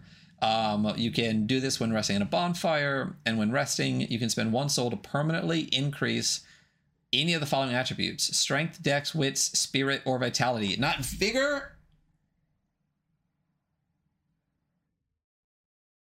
I'm dead. I got two vigor. Uh, rare merchants and travelers trade in souls. Certain spells or relics can coalesce soul remnants from imbued souls. Bro, so Um, funny that you can't in- increase your vigor that way, and you rolled. And my vigor is a fucking two. I'm glad it's not a one. At least I can increase my vitality. Um, gold, uh, wealth and treasure. Gold and most coins have little value. Treasures take forms of weapon, armor, spells. I like that. I love. This is like what I would do in a game. I don't ever want a list of item costs. right. I would yeah. straight up say barter for everything. Wherever you're buying something, the cost is supply and demand, motherfucker. Like, what do you think? And barter. Uh, and I really like that. So most treasure it says is going to be weapons, spells, relics, and things like that. Love that. Colin, killing it so far. Wait, nope. Got a list of equipment. Uh, not prices though. So that's great. Um, so do we want to really cruise through? You want to mean, just I cruise through? It's, it's like it's the stuff that you would think is in a Norse game. You have like some iron stuff, you have some plated stuff, you have leather, you have reindeer hide. You know, for shields, you have bucklers, kite shields, uh, linden wood shields, which is like a, a round um, wooden shield essentially. Um, Weapons, you have an ash spear, which is a spear made from ash wood, which is very, very Norse. Um, hammers, mauls, broad axe. I don't think Yeah. we need to deep dive. It's exactly what you think would be in a Norse Yeah. Fur cloak, iron helmet. yes. Yeah. Yeah. cudgel. You know, um, I think there The are a couple of cooler weapons. Like I think the grave sword's pretty cool. Um, I just maybe it's just a name, uh, and I'm just I'm Uh, as a massive Weapon sword. skills Frenzy and Sunder. It is rare and bulky and it has a D10, which looks like the highest damage dice. So yeah, it looks like a Yeah. badass big fucking sword. A Just think of the breaking maul. Yeah. guts. You know, Guts. my, my yeah. guts cosplay. yeah. Um, well, let's see what a grave sword does. It's a long, wide, double-edged blade held with two hands, unusual design, and extremely heavy. Yeah, straight up fucking gut sword. um shout out yeah and then uh equipment skills um are after that and i think you know some of those are cool you well let's both just pick an equipment skill maybe Yeah, no, we should definitely because some of these are really, really interesting. Um, I know, and some of them we talked about. Are you talked about backstab already? Um, You dash behind your enemy and inflict a critical strike. On a success, you strike for double damage. On a failure, um, you the there's a retaliatory attack from the target at double damage. So don't miss. And then a dire strike. Follow up with an extra attack that bypasses defense. Uh, we need to fi- we need to get to the point where it talks about what a dire strike is. Yeah. Um, But we'll I will there. say that at the very end of this page that we're currently on, the the rage um, ability, uh, which is call upon your animal spirit, which imbues you with bestial strength. For D4 rounds, gain three defense and make all melee attacks, all melee attacks at double Damn. damage. When the ra- when the rage ends, make a spirit save. Um, you can also choose to fail. On a success, the animal spirit departs and you regain control, but you add two fatigue. On failure, the beast takes control, you lose one spirit, and continue to rage with a 50% chance of attacking a friendly target. So you can just choose to fail. I'm like, no, I'm gonna go full bear mode. Like, yeah, I'm going beast mode. Yeah, yeah, literally, literal beast mode. yeah. Um, literal beast mode. Uh, there's another really cool one I like too. Was the flame shield? You manifest a fiery shield in your offhand to deflect an Yeah. attack. Yeah, spirit save to avoid all damage, but it causes fatigue. Um, so that's really really cool. Again, I like that it is really cleverly done. That some of your abilities that are really cool cause fatigue, which takes up an inventory slot and stuff like that. Like it really really discourages you from holding on to a lot of stuff because you need room to to fuck about. To fatigue, yeah.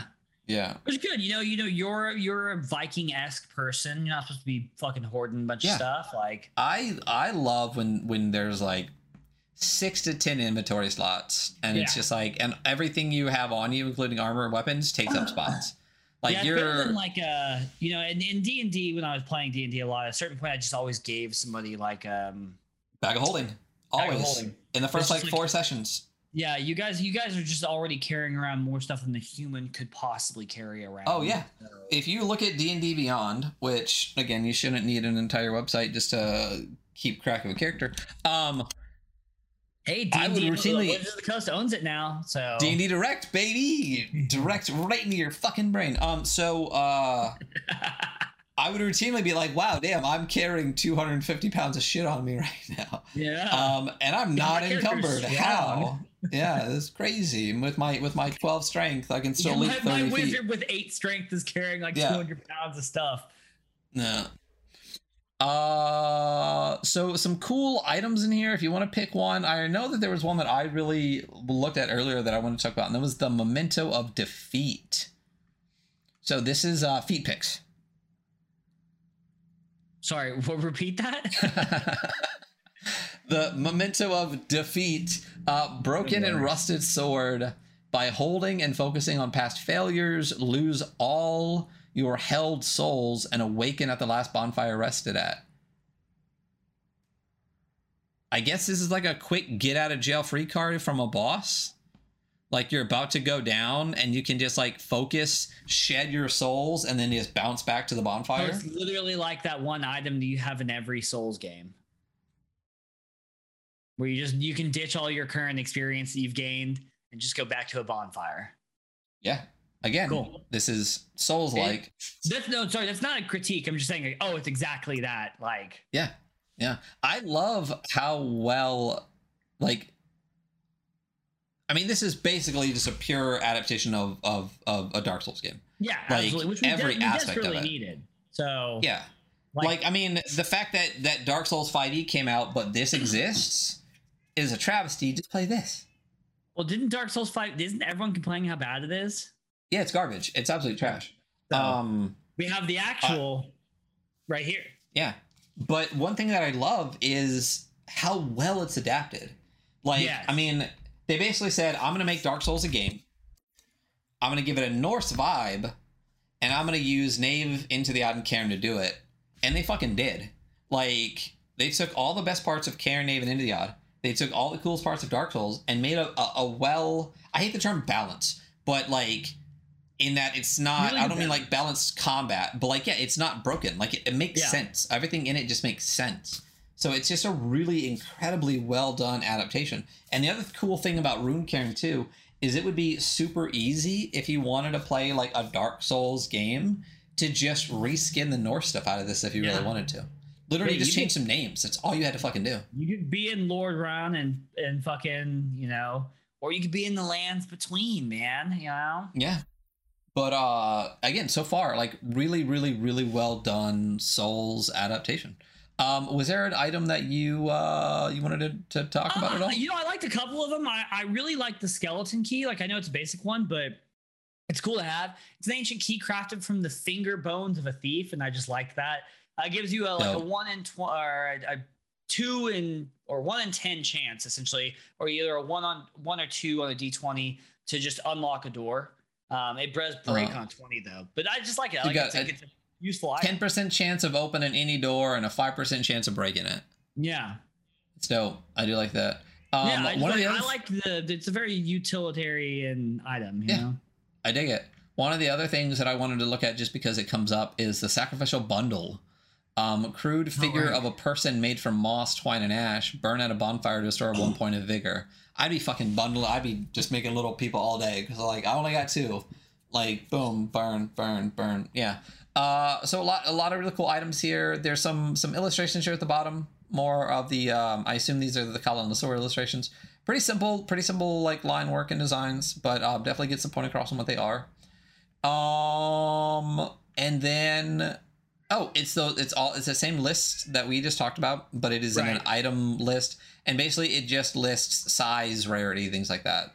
Um, two slots, rare, small, things like that. Good info to have. you know. Um, yeah, uh, torch, tar, you know, some some and some additional things: a net, a pick, horn.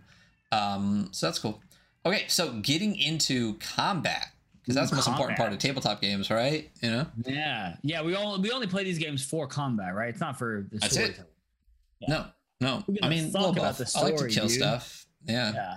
So, uh, combat. Roughly ten seconds of in-game time, and it's comprised Right. of turns. Makes Uh, sense. you can move up to 40 feet. As an action, you can move up to 40 feet, cast a spell, attack, move again, or other reasonable action. I like that. Um, Me too. So, oh, so it says move again. So I assume that means you get to, oh, yeah, move up to 40 feet, cast a spell, attack, move again. Um, I, those are two separate things, right? You can move up to 40 feet and then do one of the other things. move up to forty feet, cast a spell, attack, move again, or other reasonable action. No, Yeah. Do you think it's just one thing or do you think it's a move and an action? I mean it says or, so it's any of these things. I don't understand what move again. Like, if an action is moving, do you get? Um, That's what I'm saying. I wonder if it's move and then do something, but then you think it would like spell that out a little bit more. I would let people move and take an action. Um, declare actions before rolling. If risky, the warden calls for a save. All actions, attack, and movements occur simultaneously. Um, I like the reactions in this. Again, it's straight up fucking souls. Yeah. Adventurers can react to an enemy attack and attempt to either block, deflect, avoid, or otherwise mitigate damage. Some reactions are only available through key items, which you talked about. There's a parry action on like the Linden Shield. yeah, But all adventures have the following reactions, and they crack me up in like a good way. Roll. roll. Make a Dex save to roll away from an enemy's attack, avoiding all damage, but it causes fatigue, which as does the game. yeah. Um, and uh, The goal is to roll. If it's a big enemy, you just got to roll under their legs. You just got to poke Yep. up at them. You have to really unlock in combat. You know, you can't be locked on because it's only fuck with your camera. Um, Mm. my only question, I guess, with the with the rules here says make a Dex save to roll away from an enemy's attack, avoiding all damage, and it causes fatigue. So just by if I succeed at rolling away, I cause fatigue. What if I fail at it? Do I still cause I fatigue? would say I would. Oh, I would still say yes. You cause fatigue. So just by attempting it, you fatigue. Yeah, I would. Um, and then withdraw. Make a Dex save to disengage from combat and retreat, avoiding all damage. Failing the save means you escape, but still take damage from the attack. I like that. okay. Yeah. Roll a draw. I'm good with that. I mean, you're literally like doing the whole like you know Aikido circling thing where you're just like going around and around waiting. Dude, if you mix this with the loop combat system from Kingdoms, remember how they would oh, do that? Yeah, totally. That could be really cool. That, yeah. I mean, yeah. that loop combat system is the most Dark Souls part of that fucking of, of fucking kingdoms. You know. Yeah, it's and but it's so cool and well done, and I like how you can like So cool. roll to like hit different parts of the loop to like switch it up and stuff. So I really really like that a lot. Uh, turns the warden telegraphs the actions taken by NPCs or monster. If surprised at the start of combat, the adventurer makes a Dex save to act. For their opponents, and failing the save also means the adventurers can't use a reaction on the first turn. I like that. That's really cool. Yeah, so really cool. s- save against surprise, and if you fail, you can't use a reaction. So no rolling, no nothing. Uh, attacking and damaging. Attack lowers resilience, but damage is reduced by defense. We know about that. Roll weapon die and subtract defense. Deal damage to the target's resilience. Magic bypasses money and armor. Unarmed attacks are 1d4. And then you have attack modifier. So this is what we talked about earlier. So Right. there's no, it doesn't look like there's a lot of like uh necessarily advantage to rolls like no, your it's actual the roll damage. It's they do it directly damage. damage. yeah uh so damage advantage literally says if you attack from a position of strength against a helpless foe or through a daring maneuver you roll for damage twice and take the higher same thing with damage disadvantage if you roll from a weak position you roll damage twice and take the lower there are certain skills or items that also grant damage advantage or disadvantage this is the one that i i questioned when i was reading it multiple attackers if multiple attackers target the same foe, well, I guess it makes sense because this is generally a two player game, so there wouldn't be multiple people, it'd be bad guys against you. Okay, Yeah. so that makes sense. Roll all damage dice and keep the single highest result. So if you got three people attacking you, you would roll all three of their damages and you would pick the take highest damage. the highest one. I mean, that That's- makes it since it's one person and then there's three people attacking you. That makes it more livable because if you It makes take it- all three damages, you're like, well, you're just fucked then. So Yeah, you're literally dead. So I, I think that's a really, really solid way to balance the yeah, option of having multiple bad guys in combat without literally fucking killing the person. Um, and then dual and two-handed weapons. If attacking with two weapons at the same time or one weapon held in both hands, you gain damage advantage. Dual wield, baby. That's what I did in Skyrim. um, and it, oh, here's Dire Strike. Finally, some weapons or enemies have special abilities that are triggered when rolling max damage. That's what it is. If you roll Cool. max yeah, So it's damage, just if if it has a dire strike, then you can use it when you roll max damage. If it doesn't have dire Right. strike, you don't get dire strike. again, I think it's really interesting um, that the advantage and everything, like the dire strike, all this stuff, all comes on to the damage roll, not your attack roll. Yeah. Huh. Wait, is there? I don't remember seeing anything that talks about like getting advantage on your initial attack roll. Almost all of it is um, damage advantage and disadvantage. Where's the attack roll rule? There really isn't one. There's just actions. Okay, it's it's is it into the odd where it's just you don't make an attack roll, you just do damage? I think so because declare action before rolling dice. If risky, the warden calls for a save. All actions, attack, and movements occur simultaneously. I know I I am tired. I might, I might have missed a part, but I do feel like with some of these rules, I feel like they're a, like it's a little bit of a high expectation for you to know what some of them are because some of them aren't explained super thoroughly. You know what yeah, I a mean? little vague. A little vague. A little bit on some of them. I wouldn't mind just a little bit more clarification on some we of the things we we've have gone had over a a couple little bit. questions so far today. hmm yeah. So, like for example, like when we hit warrior and it was like parentheses strength, dex three. It's like okay, I get where the dex three comes from, but what's the strength? And it's just like the assumption is, well, that's probably your the skill you should put the most in. It doesn't say that anywhere. You know, I think it'd be helpful to have that explained a little bit better. Um, and this situation as well. Like, there's nothing. So, do you just auto hit on an attack roll? I'm looking. I don't. I think you do. I think it's like uh, into the odd, where it's just like, you know, you just roll damage. Because everything else is saves that it talks about, right? Is a, a risky yeah, situation. Yeah, everything else yeah. is saves, which is also Yeah. into the odd. Yeah. Well, there you go. Um, all right. Uh, cool piece of red uh, art, which is the same kind of style as we talked about before, but it's two dudes fighting, swinging swords, wearing chainmail and dope helmets. Um, Oh, yeah? Really, really cool illustration. Yeah.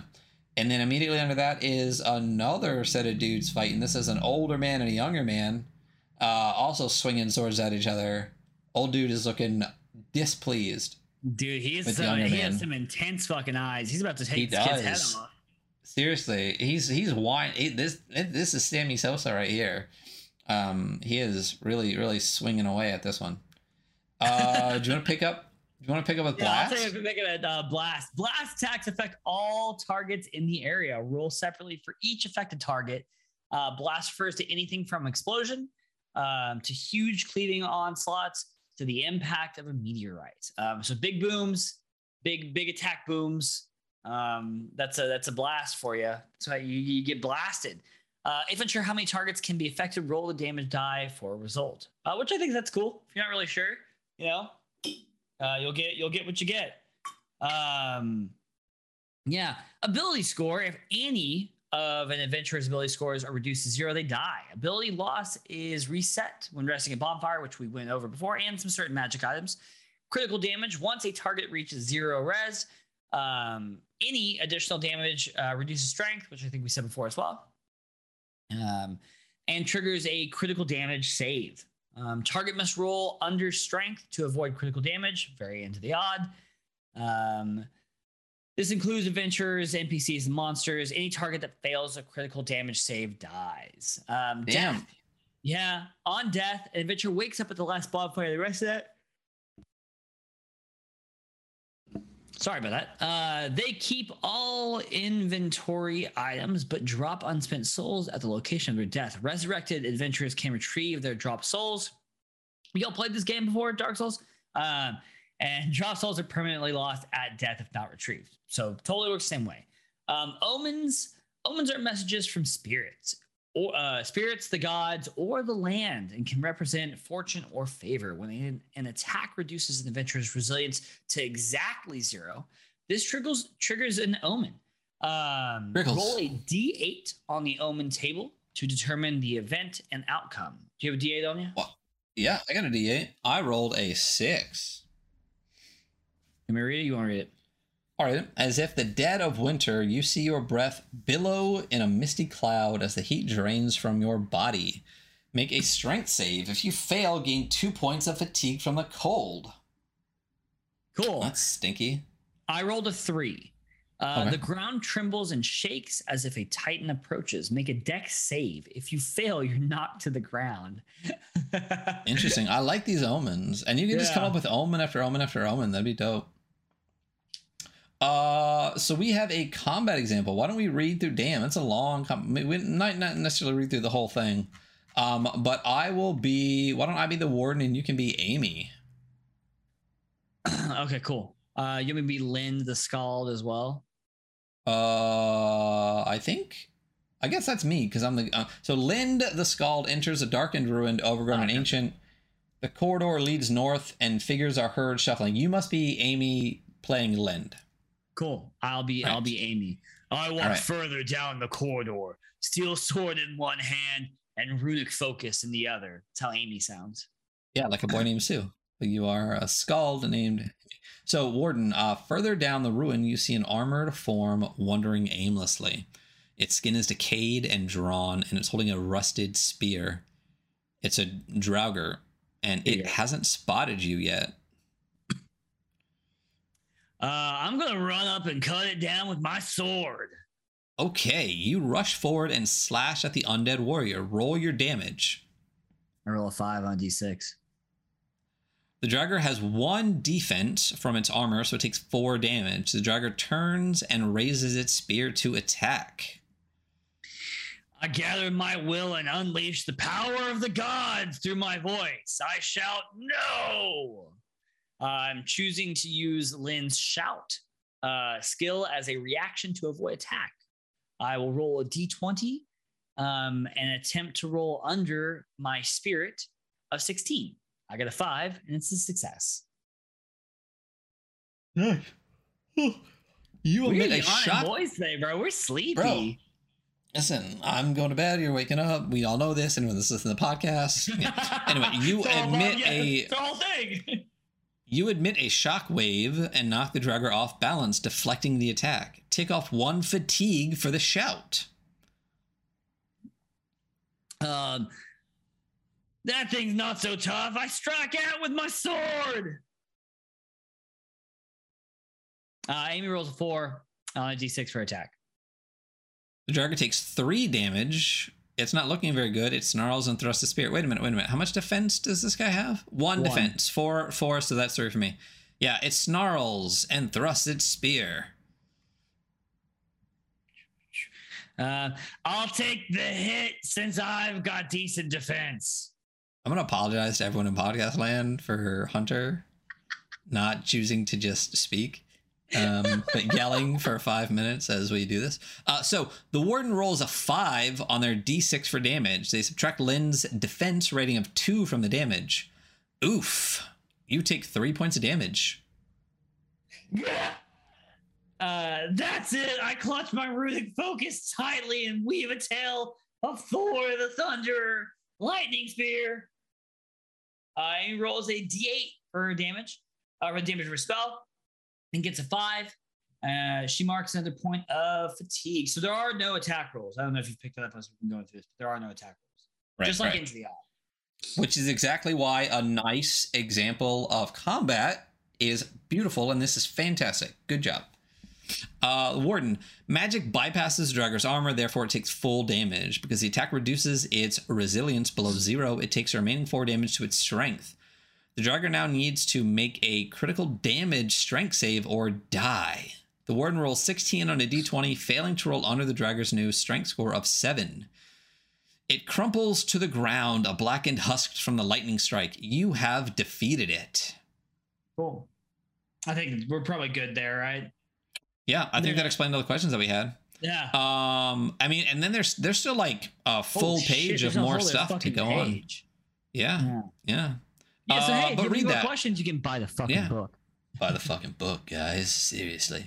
Um, and then before we get into magic, we're gonna take a quick break. So we will be back shortly. See you soon.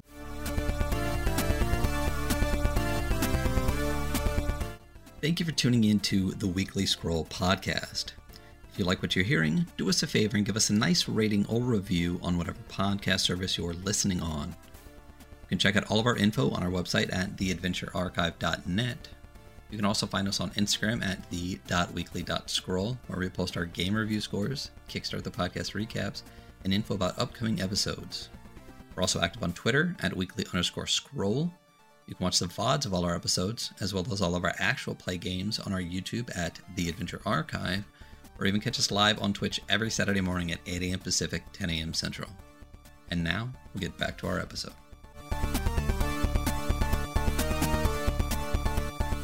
Hello, and welcome back to the Weekly Scroll here on the Adventure Archive. Today we're going over Runecairn, and we're going to hit into magic. You want to take over some magic? Yeah, magic is the remnants of the gods and draws attention to uh, attention when used. Some see magic as proof the gods live on in the new world. Runestones are smooth and delicately polished stones with an inscribed spell hand etched in runes, used by seers to affect magical change in the world. Sagas, uh, not a physical object, but a learned and memorized tale passed down from the gods. Skalds can recite sagas to channel the power of the gods through speech. Um, flame runes, um, words of power inscribed on fire grippers that allow pyres to shape and control flame.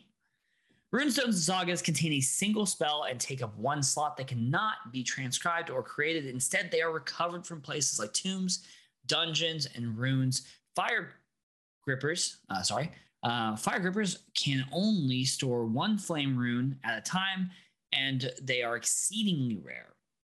Scrolls are similar to runestones and sagas. However, they do not take up inventory slots. They do not cause fatigue. They disappear after one use. They are your your single use item.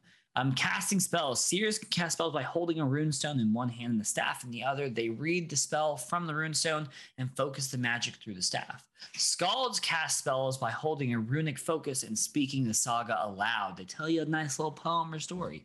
Um, Pyres cast spells by channeling fire through their grippers. Um, ca- uh, casting all types of magic takes a toll after every spell. Add a fatigue to the inventory, um, occupying one slot. Um, Damn. Yeah. So, uh, do you mean? Rough to Yeah, use magic. Yeah, magic magic's kind of costly, you know. Um, But I think a given lot of the big, a lot of the big martial moves cause fatigue too. Anyway, like every time you roll, Yeah, you get a fatigue and stuff. Yeah. Um, yeah, uh, given time and, and safety, you can enhance a spell, um, e.g., affecting mul- multiple targets, increasing the power uh, without an additional cost. If uh, deprived or in danger, the warden may require you to make either a wit or spell save, depending on the spellcaster, to avoid any ill effects from casting because you're already kind of beat up and feeling shitty. And if you're going to try to draw from your inner well of, of magic strength, you might feel shittier. Um, Consequences of failure are on par with the intended effect. They may result in added fatigue, uh, destruction of runestone, the saga slipping from memory, injury, or death. Oh, that would fucking suck. Um, only spells that cause fatigue are subject to ill effects. Cool. Interesting. Um, relics. Um, let's see. We have items imbued with a magical spell or power. They do not cause fatigue. Relics usually have a limited use as well as a recharge condition. Um, the Eyes of Odin, one charge, a crystalline orb, the brilliant red flaw, uh, grants a glimpse into the chosen realm. You can recharge it by bathing the eye in the tears of a god. You have a mischief horn, a mistletoe dart, shout out, um, and then a skull beacon. Dull beacon, dude. I like Oh. that there's an like an uh, like an orb. You could totally just like. What was what, I was gonna try to say the meme, but then I forgot it. You were the meme. Oh, of the ponder! I can though. ponder my orb. Yeah, you can ponder that orb, son. Um, I do like skull beacon. One charge, charting crumbling skull with a dim glimmer in the sockets, glows brightly Ooh. when held, and you can recharge by burning it on a roaring bonfire, which is cool. But what does it do? Oh, it's a torch. It's a free torch, Ah, cool. and you can you can just like put it on your bonfire when you're chilling, and just charge Oh, yeah. up your your skull torch. Yeah. Um, oh, yeah. And there's the staff of the of walking wield, um, which is on the next page that I didn't read. But yeah, that's that's another one. Yeah, you got items. Now we're moving on to rings. Um, this is a Dark Souls game, so of course you're going to wear a ring. Uh, many magical rings may be found, but none of them should be used lightly. Adventurers can wear up to two rings at any one time. Uh, you want to pick an example, and I'll pick an example. Sure. Uh, let's just pick Silva's ring. A delicate wooden ring entwined by sharp thorns. You gain two extra inventory slots, but lose one vigor. Well, fuck, I can't wear that one because I'd be fucking dead. Like literally Uh, dead. I got no vigor. I'm, I'm gonna read the red berserk ring, uh, crudely shaped bone ring with a glint, uh, glinting rough cut ruby. Reroll ones on damage dice for melee attacks, but lose all defense bonus from armor. That fucking that's uh that's fucking rough. Um, It is rough. yeah. Uh cool. Uh spell list. So we have some spells. Um I'm gonna read just a couple of them. Um, let's start with the All Father's Eye, just because I like it. The All Father's Eye, you can see through a magical floating eyeball that flies at your command. Very, very, you know, that's what that's what happens to Odin's eye, right? He doesn't toss it in the well; he just fly, flies around him. Um, let's see another beast form. Uh, you and your possessions transform into a mundane animal. You finally be your werewolf self. Uh, another one we have is gravity shift. You can change the direction of gravity, but only for yourself. I love super utility spells like this. They're like, they're not directly damaging, but uh, they do give you the ability to interact with the world in a really interesting way. Um, probably enough for The spells. Seers? Yeah. So that's just a seer spell list. Oh, Yeah. that's a seer And then- list. Yeah, another cool graphic here, uh, all in purple of a woman kind of in clouds or kind of like She's in the What's up? Yeah, it She's is a a witch. She's got like she definitely got a spell happening in her hands. Um, the next are the skald spells. So these have like a different vibe to them, like sense evil, which is what it sounds like. Um, pacify, purify, heal. This one seems a lot more nice, like clericy almost, like a lot of uh, protection and resistance and and helpful stuff versus the um the uh, seer spells, which were like elemental wall, fireball, poison cloud. Yeah, I could see it. So a lot more like support support spells in the uh, seer spells. And then a cool piece of art, again, same kind of style of a, of I'm a person with long Yeah. hair, uh, uh, in a chair in the middle of the forest, just chilling. This next piece of art though is fucking awesome. Is this the the? Oh, damn! Yeah, yeah.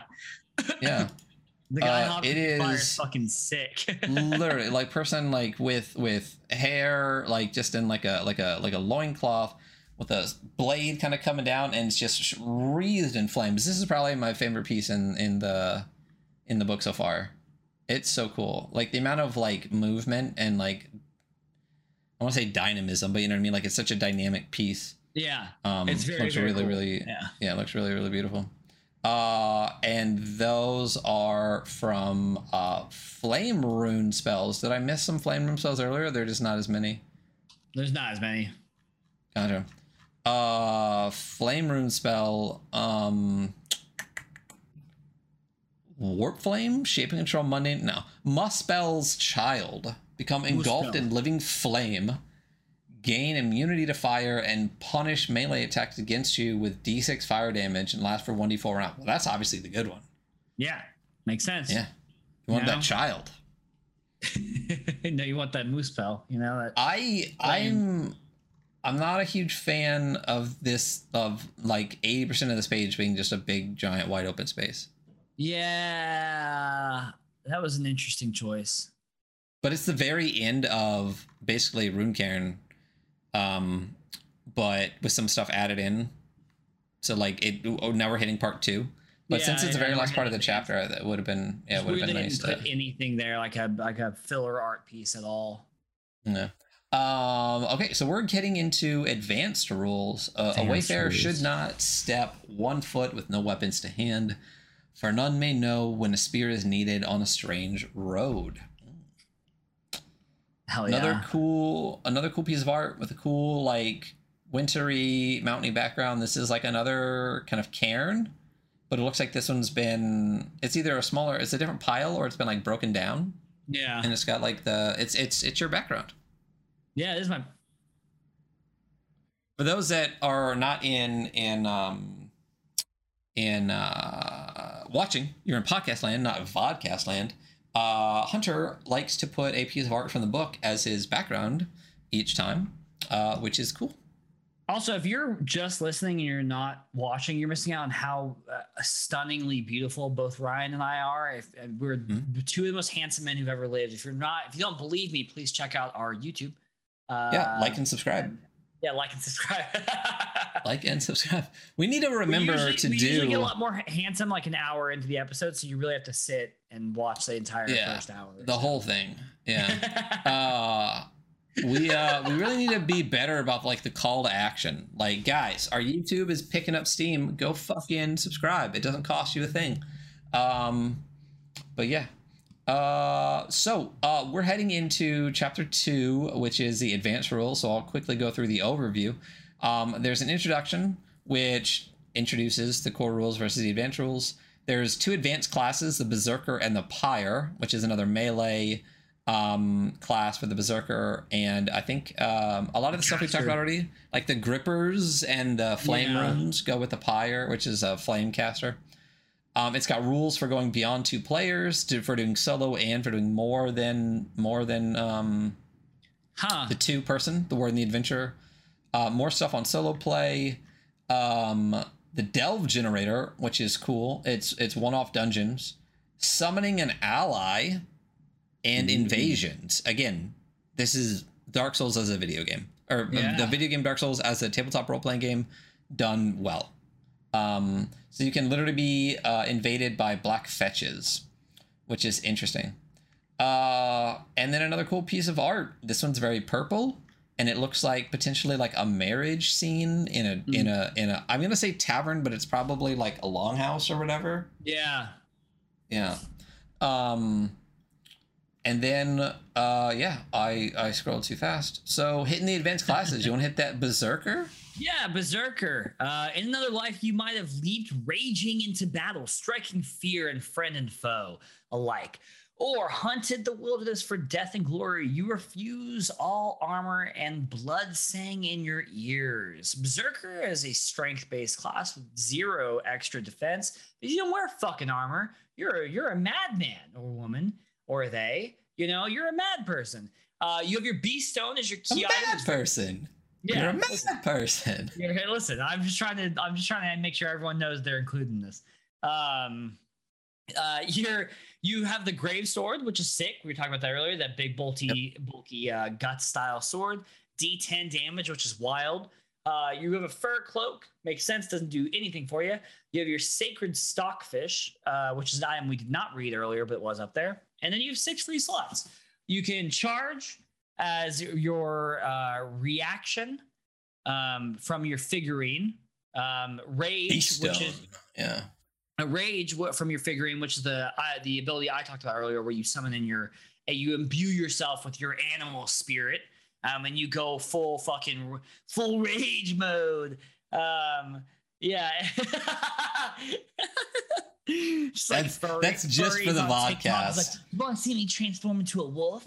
Uh, um, frenzy from your sword, um, which is uh, using spirit save to make an extra attack, I believe, and then sunder from your sword, which you tear through your opponent's armor for d6 damage. Um, yeah, very cool, very very aggressive class. Uh, and then we have the pyre. Uh, in another life, you might have burned spirits from the dead, stoked the smithy's forge, or battled frost demons in the mountains. Your hands sense. channeled the sparks of life and the cleansing fire of death. Your magic is the oldest of all, furious and hungry. So, uh, you primarily use spirit. You have one defense. Um, your key item is your fire grippers, which you talked about earlier. Your defense comes from your uh, one defense plated leather. You also have a blacksmith's hammer, a flame rune, which is the seer flame rune, uh, a kindled bale, and five free slots. Um, flame shield, which I talked about earlier. You manifest a fiery shield as one of your skills. Um, you can ignite, which means you channel ancient magic to ignite, ignite your weapon in blazing fire, um, which allows you to do double damage and bypass mundane armor. And the seer spell emits a blazing steam of violent flame, um, burning your target for d8 damage over 60 feet, and you can smash with your hammer. You bludgeon your opponent with damage advantage. Nah, um, yeah, yeah, yeah. Um, yeah. and then we get into solo play. You can play with yourself. Why? Why? Why? Uh, okay. I didn't say anything that wasn't correct. Solo play. Um, Runecairn can uh, also be played solo with one player acting as both warden and adventurer. Journey through an existing adventure such as Beneath the Broken Sword, which you'll find in this book, uh, or use the random delve generator in the next section to build a dungeon crawl. Um, when you reach a moment of choice or conflict, a time when you normally look to the warden to facilitate the outcome, consider consulting an oracle, a method of deriving meaning from randomness. An oracle can be set can be a set of tarot cards, a um, a system from another TTRPG, an online resource, or a mobile app. Wardensaga uh, includes a set of random tables that serve as an oracle, offering a way to interpret random rolls and uh, and runes of the younger uh, Futhark, uh, Futhark, Futhark, to determine the result of a choice or action. Um, journaling. Uh, chronicle your journey through the delve in a journal diary. Be as brief or as descriptive as you like. This is a saga of your adventure, translated and retold through the ages. Use the delve generator sheet available on the from the Runecairn website to document your encounters and map out your dungeon. Uh, favor or sorrow, if an outcome isn't immediately clear, ask the question of the oracle. If it's a simple yes or no, does the troll see me? Um, or a straightforward check, can I convince a warrior to help me? Roll 2d6 on the favor or sorrow table, which we will get to. An outcome of favor is broadly positive, while an outcome of sorrow is broadly negative. Kind of makes sense based on their names. A complication adds an extra obstacle or development to the outcome. For instance, you can convince the warrior to help you, but they demand one of your weapons in exchange. Um, yeah, cool. Makes sense, right? Um, I'm interested to see that in action, but it does make sense. Um, reading the runes. For more complicated questions or for more nuanced interactions, consult the runes for an answer. First, gather your will and determine your focus. Narrow the focus to a singular emotion uh, and concentrate on the 16 runes of the younger Futhark. Uh, one rune name will reveal itself. Generate your focus by rolling a d10 on the focus table. Generate your emotion by rolling a d8 on the emotion table. Finally, generate your rune by rolling a d20 on the rune table. Reflect upon the resulting phrase and turn it over in your mind. Focus your emotion on what the name of the, or on the name of the rune. Your answer will soon take shape. For instance, Amy wants to investigate a, sever, a severed spectral head floating through the crumbling ruins. She rolls a three um, uh, for focus, which four is overcome, and she rolls a six for emotion, which is forlorn, and then a 11 for room, which is ice. So overcome forlorn ice. She gives her overcome forlorn ice. Um, she interprets this as a sign to ignore the fear in her heart and approach the cursed head with an open mind. Interesting, very interesting way of like creating a story from like small little prompts. Um, I might play this solo later this week and see how it goes. Yeah, sounds dope. I like, and the very next page is all of those things: a favor, sorrow, focus, emotion, rune. It's neat. Cool. And I like the little illustration here at the bottom. That sounds dope. It's like Oh, a little. yeah. uh Yeah. I don't even know how to describe it. It's like a. It's like a. It's a thing with like two birds. I mean, it's hard to describe. Well, how would you describe that? Uh, it almost looks like the outside of a meat hall. So It does look like the outside of Meat Hall. There you go. That's what it is. Yeah. Mm-hmm, mm-hmm. It's got three doors on it. It's cool. I really like the graphic. Uh, the Delve generator. So, looks like there is seven seven steps to the Delve generator. I like this. Randomly create things. So, uh, let's let's roll a Delve real quick. You got your dice roller out? yeah, All right, so uh, number one, you roll d6 on the locations table to determine the dungeon type and size. So roll me a d6. three. Uh, you got ruins. It says plus d6. Depending on the dungeon type, roll an extra dice to determine how many total areas there are. Know your dungeon size. Okay, so roll another d6. Two. Uh, so that I would say that means it's five rooms. It's a three plus a d6. So you rolled a three and a two, so five. Yeah. Cool. Uh, but all have at least 10 areas. Well, I guess that means this has 12 areas because you rolled a 2 on top of it. Um, roll a d6 on your location's objectives table to determine the goal. Okay, so roll a d6. Uh, two. Wait a minute. Retrieve. Roll d6 on your location's objectives table to determine the goal of the delve. The objectives are way more than d6. Oh, no, no, no, no, no, no. Okay. On your so on runes, I rolled a two, which is infiltrate. Uh, infiltrate and disrupt a hive of cultists attempting to summon a fire jotun. I see. Where did I miss the part about roll on your d6 on your location's objectives to determine the goal of the delve?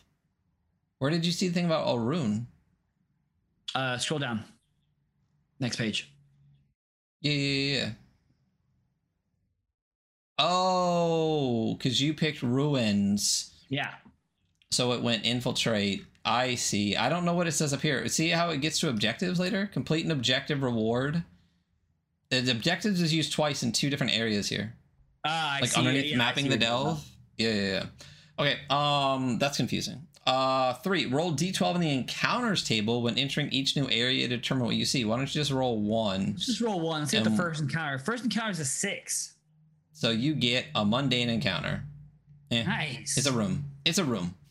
Um, this room is when very first- roomy. It has four Yeah. walls. There's a ceiling. Mhm. Uh, when first interacting with an NPC or monster, roll 2d6 on the NPC reaction table. I like the NPC reaction table. This is used in like Cairn and stuff a bunch too. yeah. Um, NPC reaction table. Roll for me. Uh, two d six. Yeah. Uh, I rolled a ten. Ooh, they're unfriendly. They do not like me. Nope, in that roomy room. Uh, for more dynamic combat, roll 2d6 on the enemy actions table to determine the enemy's tactics. Some enemies fight to the death. Uh, some are undead and demons. All right, so enemy tactics. Roll for that. 2d6. Uh, four. Grab. Ooh, Dex save or grab. reaction for one turn. they are grabby boys. They're very grabby. They're an unfriendly, grabby old man.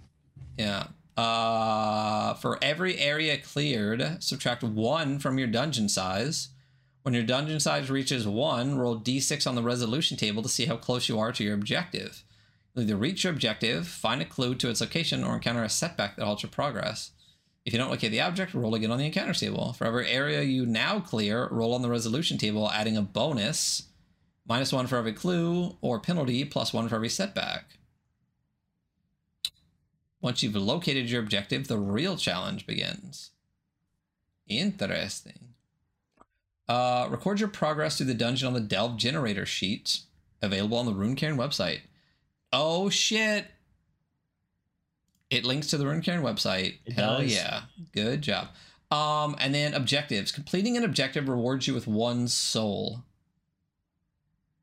Oh, so this is a list of things that if you do while in the dungeon, you get a soul. If you explore an area, you get a soul. If you retrieve an object, you get a soul. Um, if you infiltrate, achieve the goal by stealth or charm, and successfully exit, you get a soul. So interesting. So you have an objective, and then this explains like what each thing or what you do in it does that. I like the delve generator. It's cool. And if you look at this like delve start, there's actually like a um, what are these things called? Um, flowchart. Yes. So there's a whole flowchart The whole of flowchart. It's really a yeah. It's whole very very easy to read. very straightforward. Delve start, roll your location, roll your objective, roll your encounter. Did you meet an NPC? Yes or no? Let's say no. Are you fighting? Let's say yes. Roll 2d6 on enemy actions each turn. And then it goes to clear encounter, subtract one from dungeon size. Is your dungeon size one? Let's say yes. Roll 2d6 on resolution. Did you reach the objective? Yes. Challenge objective, delve end. That's really clever, really smart. Like, I really like how straightforward that is especially for how random the rolls will all be I and how easily flowchart. I love flowcharts, man. I love them. We use flowcharts like this for like ACLS algorithms and stuff in like hospitals. So it's like, do they have a pulse? No. Like, you know, I'm, I'm not pulling it out like when I, you know, in the middle of the thing, but it's there if you need it. Um, but yeah, we use an algorithm to to to save lives. Um, so that's cool. I really like that a lot. Um, and then it's got encounter tables for like all of the areas. So it's a D6 Yeah. for like in runes. There's like you know treasure, mystery, mundane, obstacle, and conflict, and six for each one. So that means six times one, two, three, four, five. So thirty different options for each encounter area, which is cool. it's pretty good. Yeah, it takes up a lot of pages. This is where a lot of the pages in the back come from. Yeah. Is the uh is yeah. Um and then cooperation. So we're getting into the uh summoning an ally. Yeah. Well, co-op. Yeah, so you can play with your friend. Um the world of Runecairn can be a solitary one, but helping but a helping hand can be a, a ray of hope in a dark place. So when resting at a bonfire, you can use an effigy stone to call out to a fallen hero and summon them for aid at the cost of one vigor. Fuck, I can't like you can't. You're fucked, man. because if I if I die, if I have if I have one, use it and then die, I'm dead. That's the only way to really die. So your soul like flitters off into the fucking darkness. Um, effigy stones are exceedingly rare, and finding one is an adventure into itself. Effigy stones reach across the realms and summon a physical manifestation of a hero spirit. Summon allies can be past or future adventurers run by a second player or additional hero controlled by the player. So I could let my first character die and then summon them back later to help me. That's cool that you can even do this in solo play. That you basically just have like two heroes. Um, combat and healing. The summoned ally fights alongside the adventurer. When attacking the same target, roll damage for both attackers and take the higher result. So it's damage advantage in the same way when there's two of you. Right. Um, on enemies' turns, the warden states who is targeted in each attack, giving each adventurer an opportunity for reaction. Some allies have a flask with one sip of mead, refilled at bonfires. Uh, and then death and rebirth. Summon allies are tied to the adventurer who summoned them. If the adventurer dies, the summoned ally returns to their home. They can be summoned again in the same manner, but with the same cost. Doesn't say but. It could say and. Ring today. Yeah. The ally's physical body is a mortal shape. If a summoned ally dies, their spirit dissipates into mist and they return home. Uh, another cool little graphic here of two people with big hands. Massive. Um, uh, do you want to go over invasions? Invasions. Of course, just as there are benevolent heroes across the realms willing to help out an adventurer in need, so are there malevolent forces who seek to sow chaos and destruction. Uh, a black fetch invades an adventurer's world and stalks them, seeking to strip them of their humanity and vigor. Um, yeah. Much like summoning allies, a black fetch is a physical manifestation of a spectral form. Often the crestfallen spirit of a dead adventurer or projection of a powerful figure from another realm. We've all met the crestfallen warrior. You know, you've played Demon's Souls, you've played Dark Souls, you've played.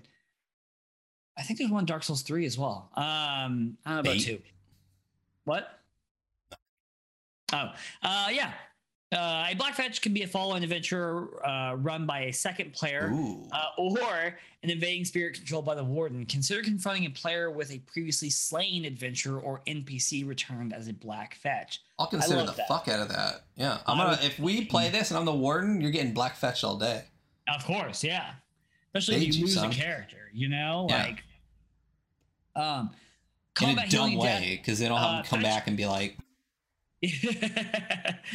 Fetches follow the same rules as summon allies, uh, so they have a, a mead flask with one sip. Uh, they'll continue to invade in the same area unless defeated. Um, they are spectral beings, do not fear death. Uh, they also do not flee from combat. When the back, Black Fetch is defeated, their spectral form dissipates and their spirit is forever banished from the area. Repelling invader, uh, if a Black Fetch is successfully defeated, you're rewarded one soul. Um, nice or an important item that they held in life, such as a weapon, Dope. spell, or relic. Very cool. Mm. Um, safety check, little safety check up here. As with any situation with potential conflict between players, check and make sure that everyone's okay with it. You know, is everyone, everyone likes the PvPs? PvP? Yeah. Yeah. Yeah. Yeah. Yeah. Because if my player is like, Ooh. no, I really am not into that and I don't want to do it, you know what? We're not doing that. So that's fine. Right. Yeah. But I think, you know, uh, safety tools are amazing resources. I think once you play with people long enough, generally you understand where their lines are, but it's always yeah. still good to check beforehand because you never know what might have changed personally with people. Yeah. Um, part three is Beneath the Broken Sword, which we're not gonna read. Again, we don't read adventures on here. Do you know where you can get their adventure? You can buy the book. You can buy the fucking book. Uh, so we're gonna jump straight to part four. Browse through the appendices real quick. Very um, short. Yeah. Uh, but Voland sat alone in Wolfdale, forging red rings sealed with skill and threaded like serpents, and he waited for the shining woman, faring her way back to him. Another nice. cool piece of art. This one's gorgeous. Of like a lady on a boat, like looking out across the water. This one's great. I love again if these are the illustrations from that person. Um, I think that they fucking killed it with the amount of just movement and action that are in yeah. even these like simple pieces. Like her her her dress is blowing and stuff. Like it's so cool. It's a really really really cool art style. Uh, so we got monsters here. We're not gonna hit all of them. Do you want to just uh uh, I'll talk about the cultist. Uh, six resilience, one defense, ten strength, eight dex, ten wit, twelve spirit. Damn, cultist has got way better stats than I do. um, yeah. Fanatical zeal burns behind the eyes. They refuse to retreat and fight to the death. Roll a d20 when defeated on a one. A black tentacle bursts from the corpse and strikes for d6 magic damage. Dope. Cool. We got we got like a fairy butt here on this piece of art? I'm sorry. Uh, oh yeah, just a little fairy butt, you know. All cheeked up. Yeah, oh. kind of flat. Eh, not all cheeked up. I guess slightly cheeked. Um, what do you got? Uh, I'll do the shade on the next page. Okay. Um, three resilience, ten strength, eight dex, nine wits, four spirit. Um, hollow, dead, devoid of humanity, a shadow of the person that was. Oh, hey, that's drawn to the living, gathering in hordes. Dope. Also, I will Uh, say that I'm I'm looking through Johan, uh, or not Johan, uh, Jonas La Lau Markussen, uh, their Mhm. art, and I think their art's actually the small pieces we're seeing here and there on the page. I think the big colored pieces are the public domain art. Oh, really? Yeah, I think so. I could be wrong, but I'm looking through their stuff right now, and it's a lot more of these like white on black, like Im- like images. Interesting. So, like, more like if, like, on page 50, for example, if you pop on the stream, like, you think these illustrations on the page are that person's art? Um, on page, yeah, yeah, I think so. I just dropped you a little link in our chat. You but- did drop me the little link. Oh, I think. Oh, you know what? Then these are. It's not these that I have on the stream right now. It's more than it's um. It's uh like these like the mead hall piece. I think would be theirs then. Yeah, that's what I'm saying. That like, those little pieces. Yeah, the black and white pieces. I think I think the the uh, ones that I was talking about in the core rule section are still Colin Le Sueur. I think these are uh, the artists that we just said. This would be Jonas Lau Markussen. And then yeah, then those must be public domain, but they had to have been altered then. Like unless they're like modern pieces, because that that is clearly digital and like digitized in some way. Yeah, I mean, they probably You know did. I They mean? probably ju- and they probably just threw it into like Illustrator or something. Um, and And they just put like a filter across it or something. Yeah, Well then, good job, dead people. yeah. love shout out, shout art. out, dead people. Shout out dead people. Um But yeah, that that's that's fucking uh, that's fucking Runecairn, man. We did it. Pretty much, yeah, because that's the monsters. There's the names, physique, skin, and stuff in the back. Oh, there's a pronunciation guide. Yeah, Um, there is a character sheet in the very back, and then yeah, that's It's a fucking character Rune sheet. Very straightforward, It is. easy to read. Yeah, I, I, it is. It is a really nice character sheet.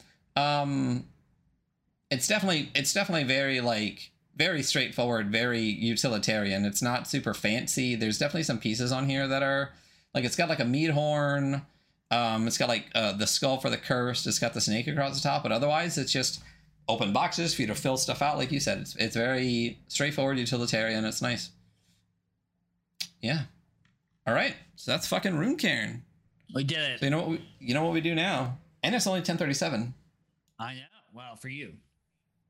Yeah, well, it's like noon, noon thirty seven for you.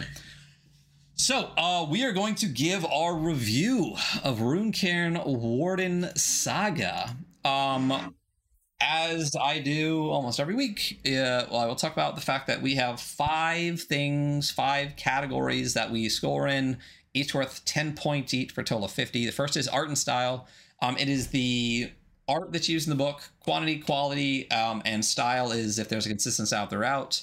Um, layout and function is a lot of um, it's not artistically what the layout looks like. It's more about like readability on the page of the layout. Um, and function is what I talked about right at the top of the stream um, when we started this. It's you know hyperlinks, it's bookmarks, it's it's functionality and readability. Um, in physical form, things that help with readability is like a ribbon in the book and things like that that can help you uh, do those kind of things. Uh, like keep track of where you're at. Um, rule set and crunch is is it a new rule set? If so, is it is it good? Um, if it's an adapted rule set, how well is it adapted? Crunch is um, does the amount of rules in the game feel appropriate for what the game is trying to achieve? Um, originality is what it sounds like. It's a broad spectrum of a little bit of lore, mechanics, you know, everything across the board. And value is bang for your buck. How much do you get for the money you spent to buy the game? Um, I do want to go to their website real quick and see all of the free resources. I can do that as we're chatting. Um, Yeah. but art and style. What do uh, what do you what do you think? You know, I think it's fine. I I think that there were a couple of weird white spaces.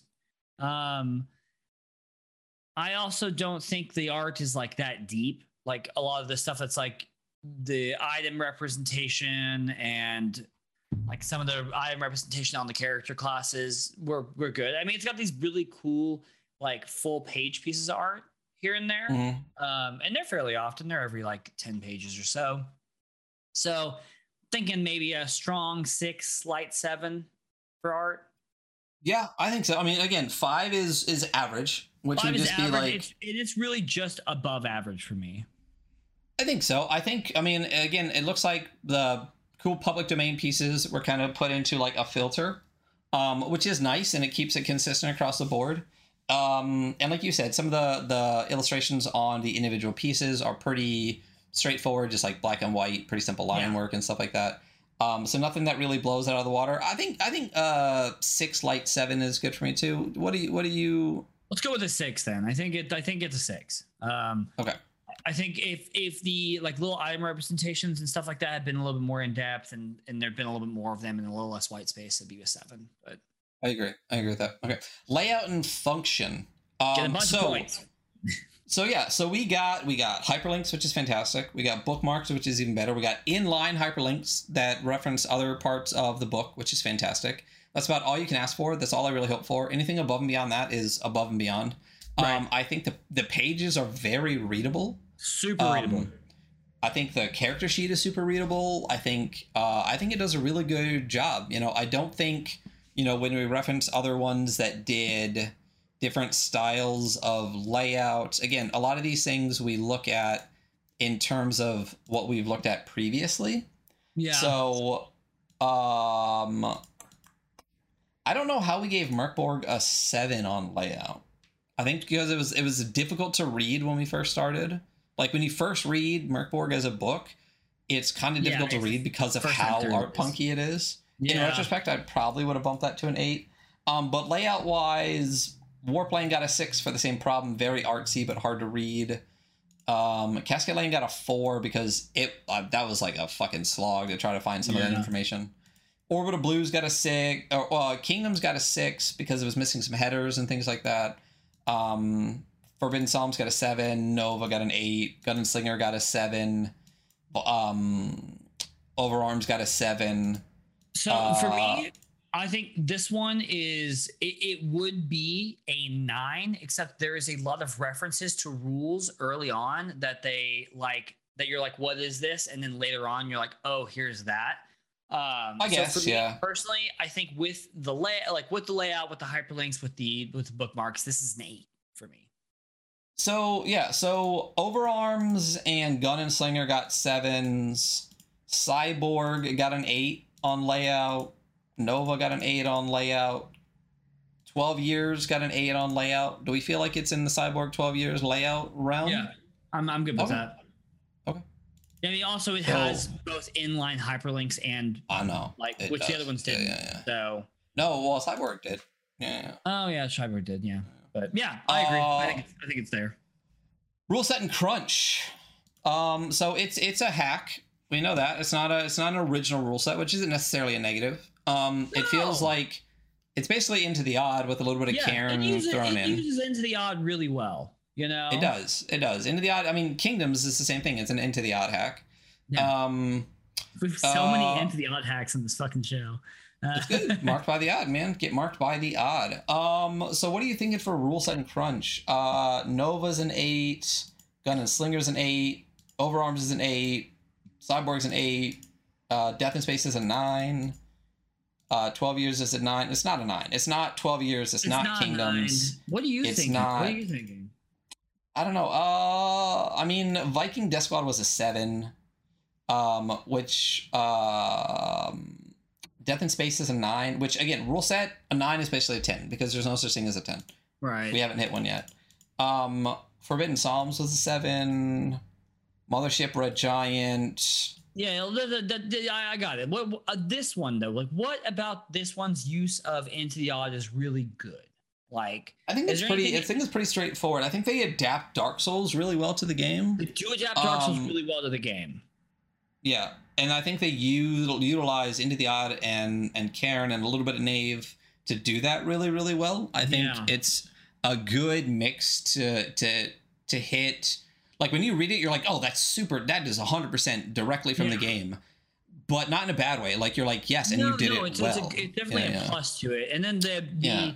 Co-op and invasion are really interesting. Like even for a Mhm. single player, like they're very interesting rules to have, and I think they're used really well, and I think they make sense. I would give this I this is this is like a this is like a strong seven light eight to me. You're you're, I think you're it's a strong.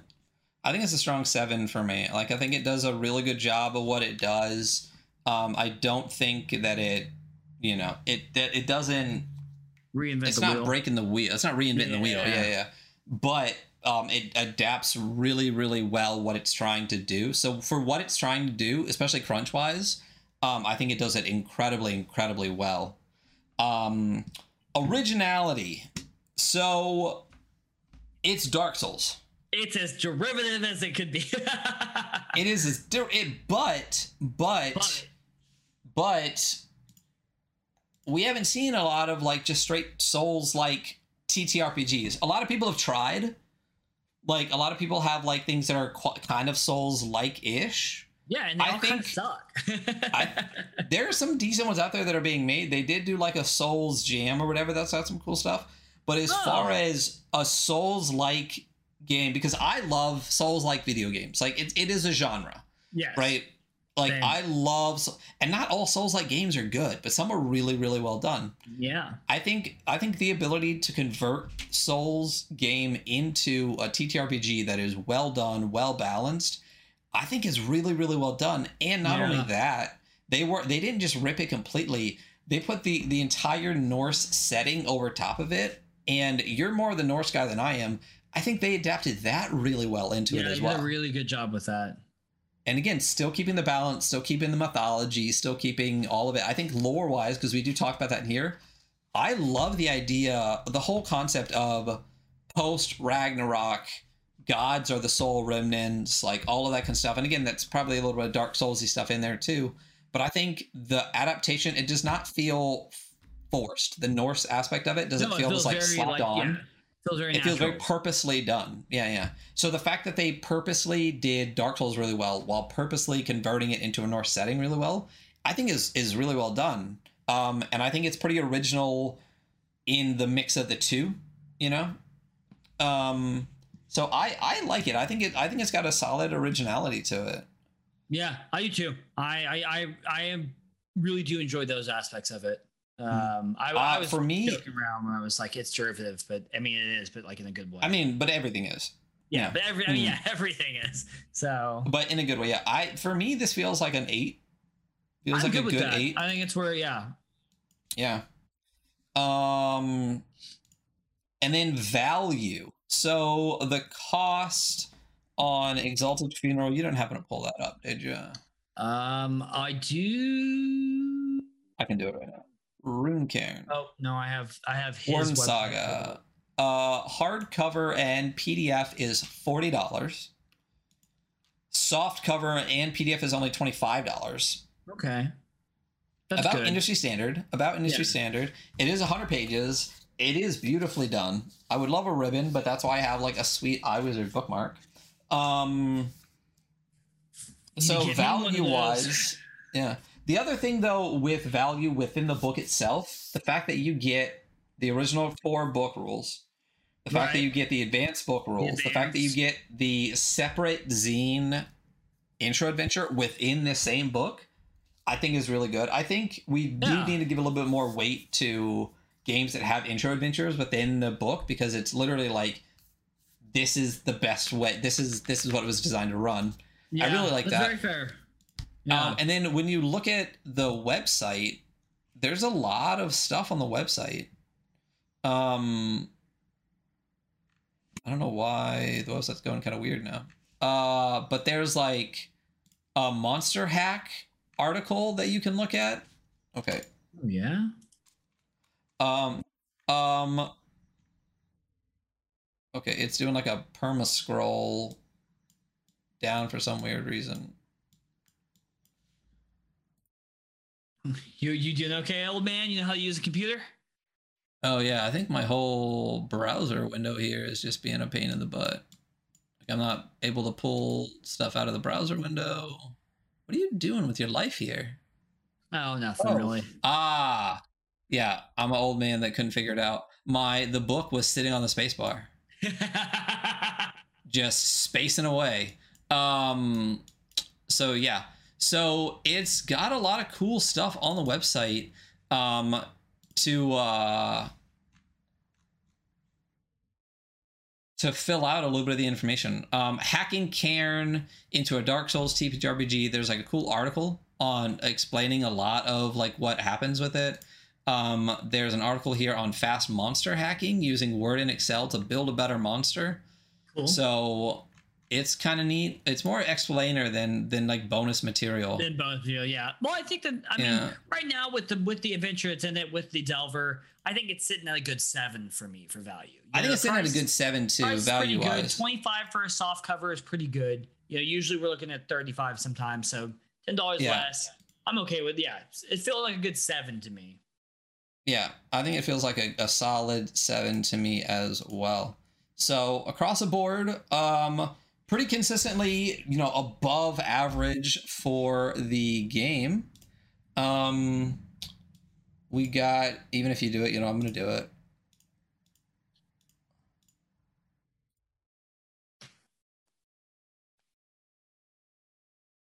We got a what did you get? I didn't add it up because you were doing it. Oh, I got a 36. Cool. Solid 36. score. I think that fits about. Let's see where let's see where that is in the scope of other games in that realm. Um uh Troika, exactly the same score as Troika, and that feels Okay. good to me. It feels Yeah. good to me. Yeah, I feel good about Yeah. that. Uh Warpland had a 33, uh Casketland had a 36. Um Red Giant had a 37. I do feel like this is right behind that. The original Mothership had a 36. Um Okay. part of that was the art and style was pretty i think the new expanded one will jump that up pretty high. Um and then uh overarms had a 36 that feels right to That me. This feels feels yeah. like in the exact same realm as as I overarms to me. Because cyborg had like a 42 death in space had a 42 um uh Necronautilus has been bumped up to like a 43 so so yeah. Um i think this is great 36 uh i'm super excited to play this game yeah. uh, it it's it looks super interesting. Um, I love that it's a two player game that you can do like the co op stuff. I really really like. Not only is it just it's not just like oh throw another adventurer on. It's like no summon an ally Yeah. or like summon the black fetch and do like PvP or co op. Um, and I'm not ever gonna get over just how gorgeous the great cover, is. A I really mean, good cover. The colors alone are just oh killing it for me. Um so that is Runecairn Wardensaga from Colin Le Sueur at odin's beard rpg um check out their website. Um it is by odin's beard rpg.com um yeah super glad i got this super glad we reviewed it um Super good one. again this jumps right to the top of like the top five of games that i really want to run when we actually start doing some aps Yeah, Um, and that's a stream for today. This summer, it's like soon. So Oh, we will, we will. You know, I got some, I got some life changes coming up quick. So I think by the end of, by the end of, uh, what month are we in now? April, May. May. We're in May. By the beginning of June, I think, uh, like mid June, I'll be situated, and then yeah, we can just start running some APs. Um, Cool. So. Uh, podcast land, vodcast land, do us a solid. Go follow all of our socials, especially our YouTube. We are creeping towards 300 subscribers on YouTube. Once we hit 500, Jason said we get to do some cool stuff at 500, like post more interesting thing. Like you, you unlock shit at 500. So Makes sense. Go, go, just, just go follow the Adventure Archive on YouTube. Um, and you can find the rest of our socials on the podcast here, or they're linked in our link tree on all the rest of our stuff. But more than anything, do us a solid, like and subscribe on YouTube. We would really appreciate it. Um, and uh, we do, we do, we really appreciate it. Um, we we recently, especially after Cyborg, had a, a big bump in viewership across YouTube and um, and uh, the podcast and Spotify and Apple Podcast. And we do, we really appreciate you guys listening. Um, Yeah. just to two fucking assholes that really probably have no idea what we're we don't talking know about. shit about anything. Thanks for listening. And we appreciate it. Yep, absolutely. So, um, but we appreciate that you guys apparently like garbage. So, thanks a bunch. Subscribe to our YouTube. That's our podcast for today. Um, Hunter, you have a wonderful day. Keep drinking You have a your wonderful day. Caffeine seltzer while I go to bed. I'm actually gonna take a nap, even though I drank that already. So There you go. Um, and we will announce what we're gonna do like Wednesday, Thursday this week. No idea yet. Have a wonderful day. We'll see you guys all later. Farewell.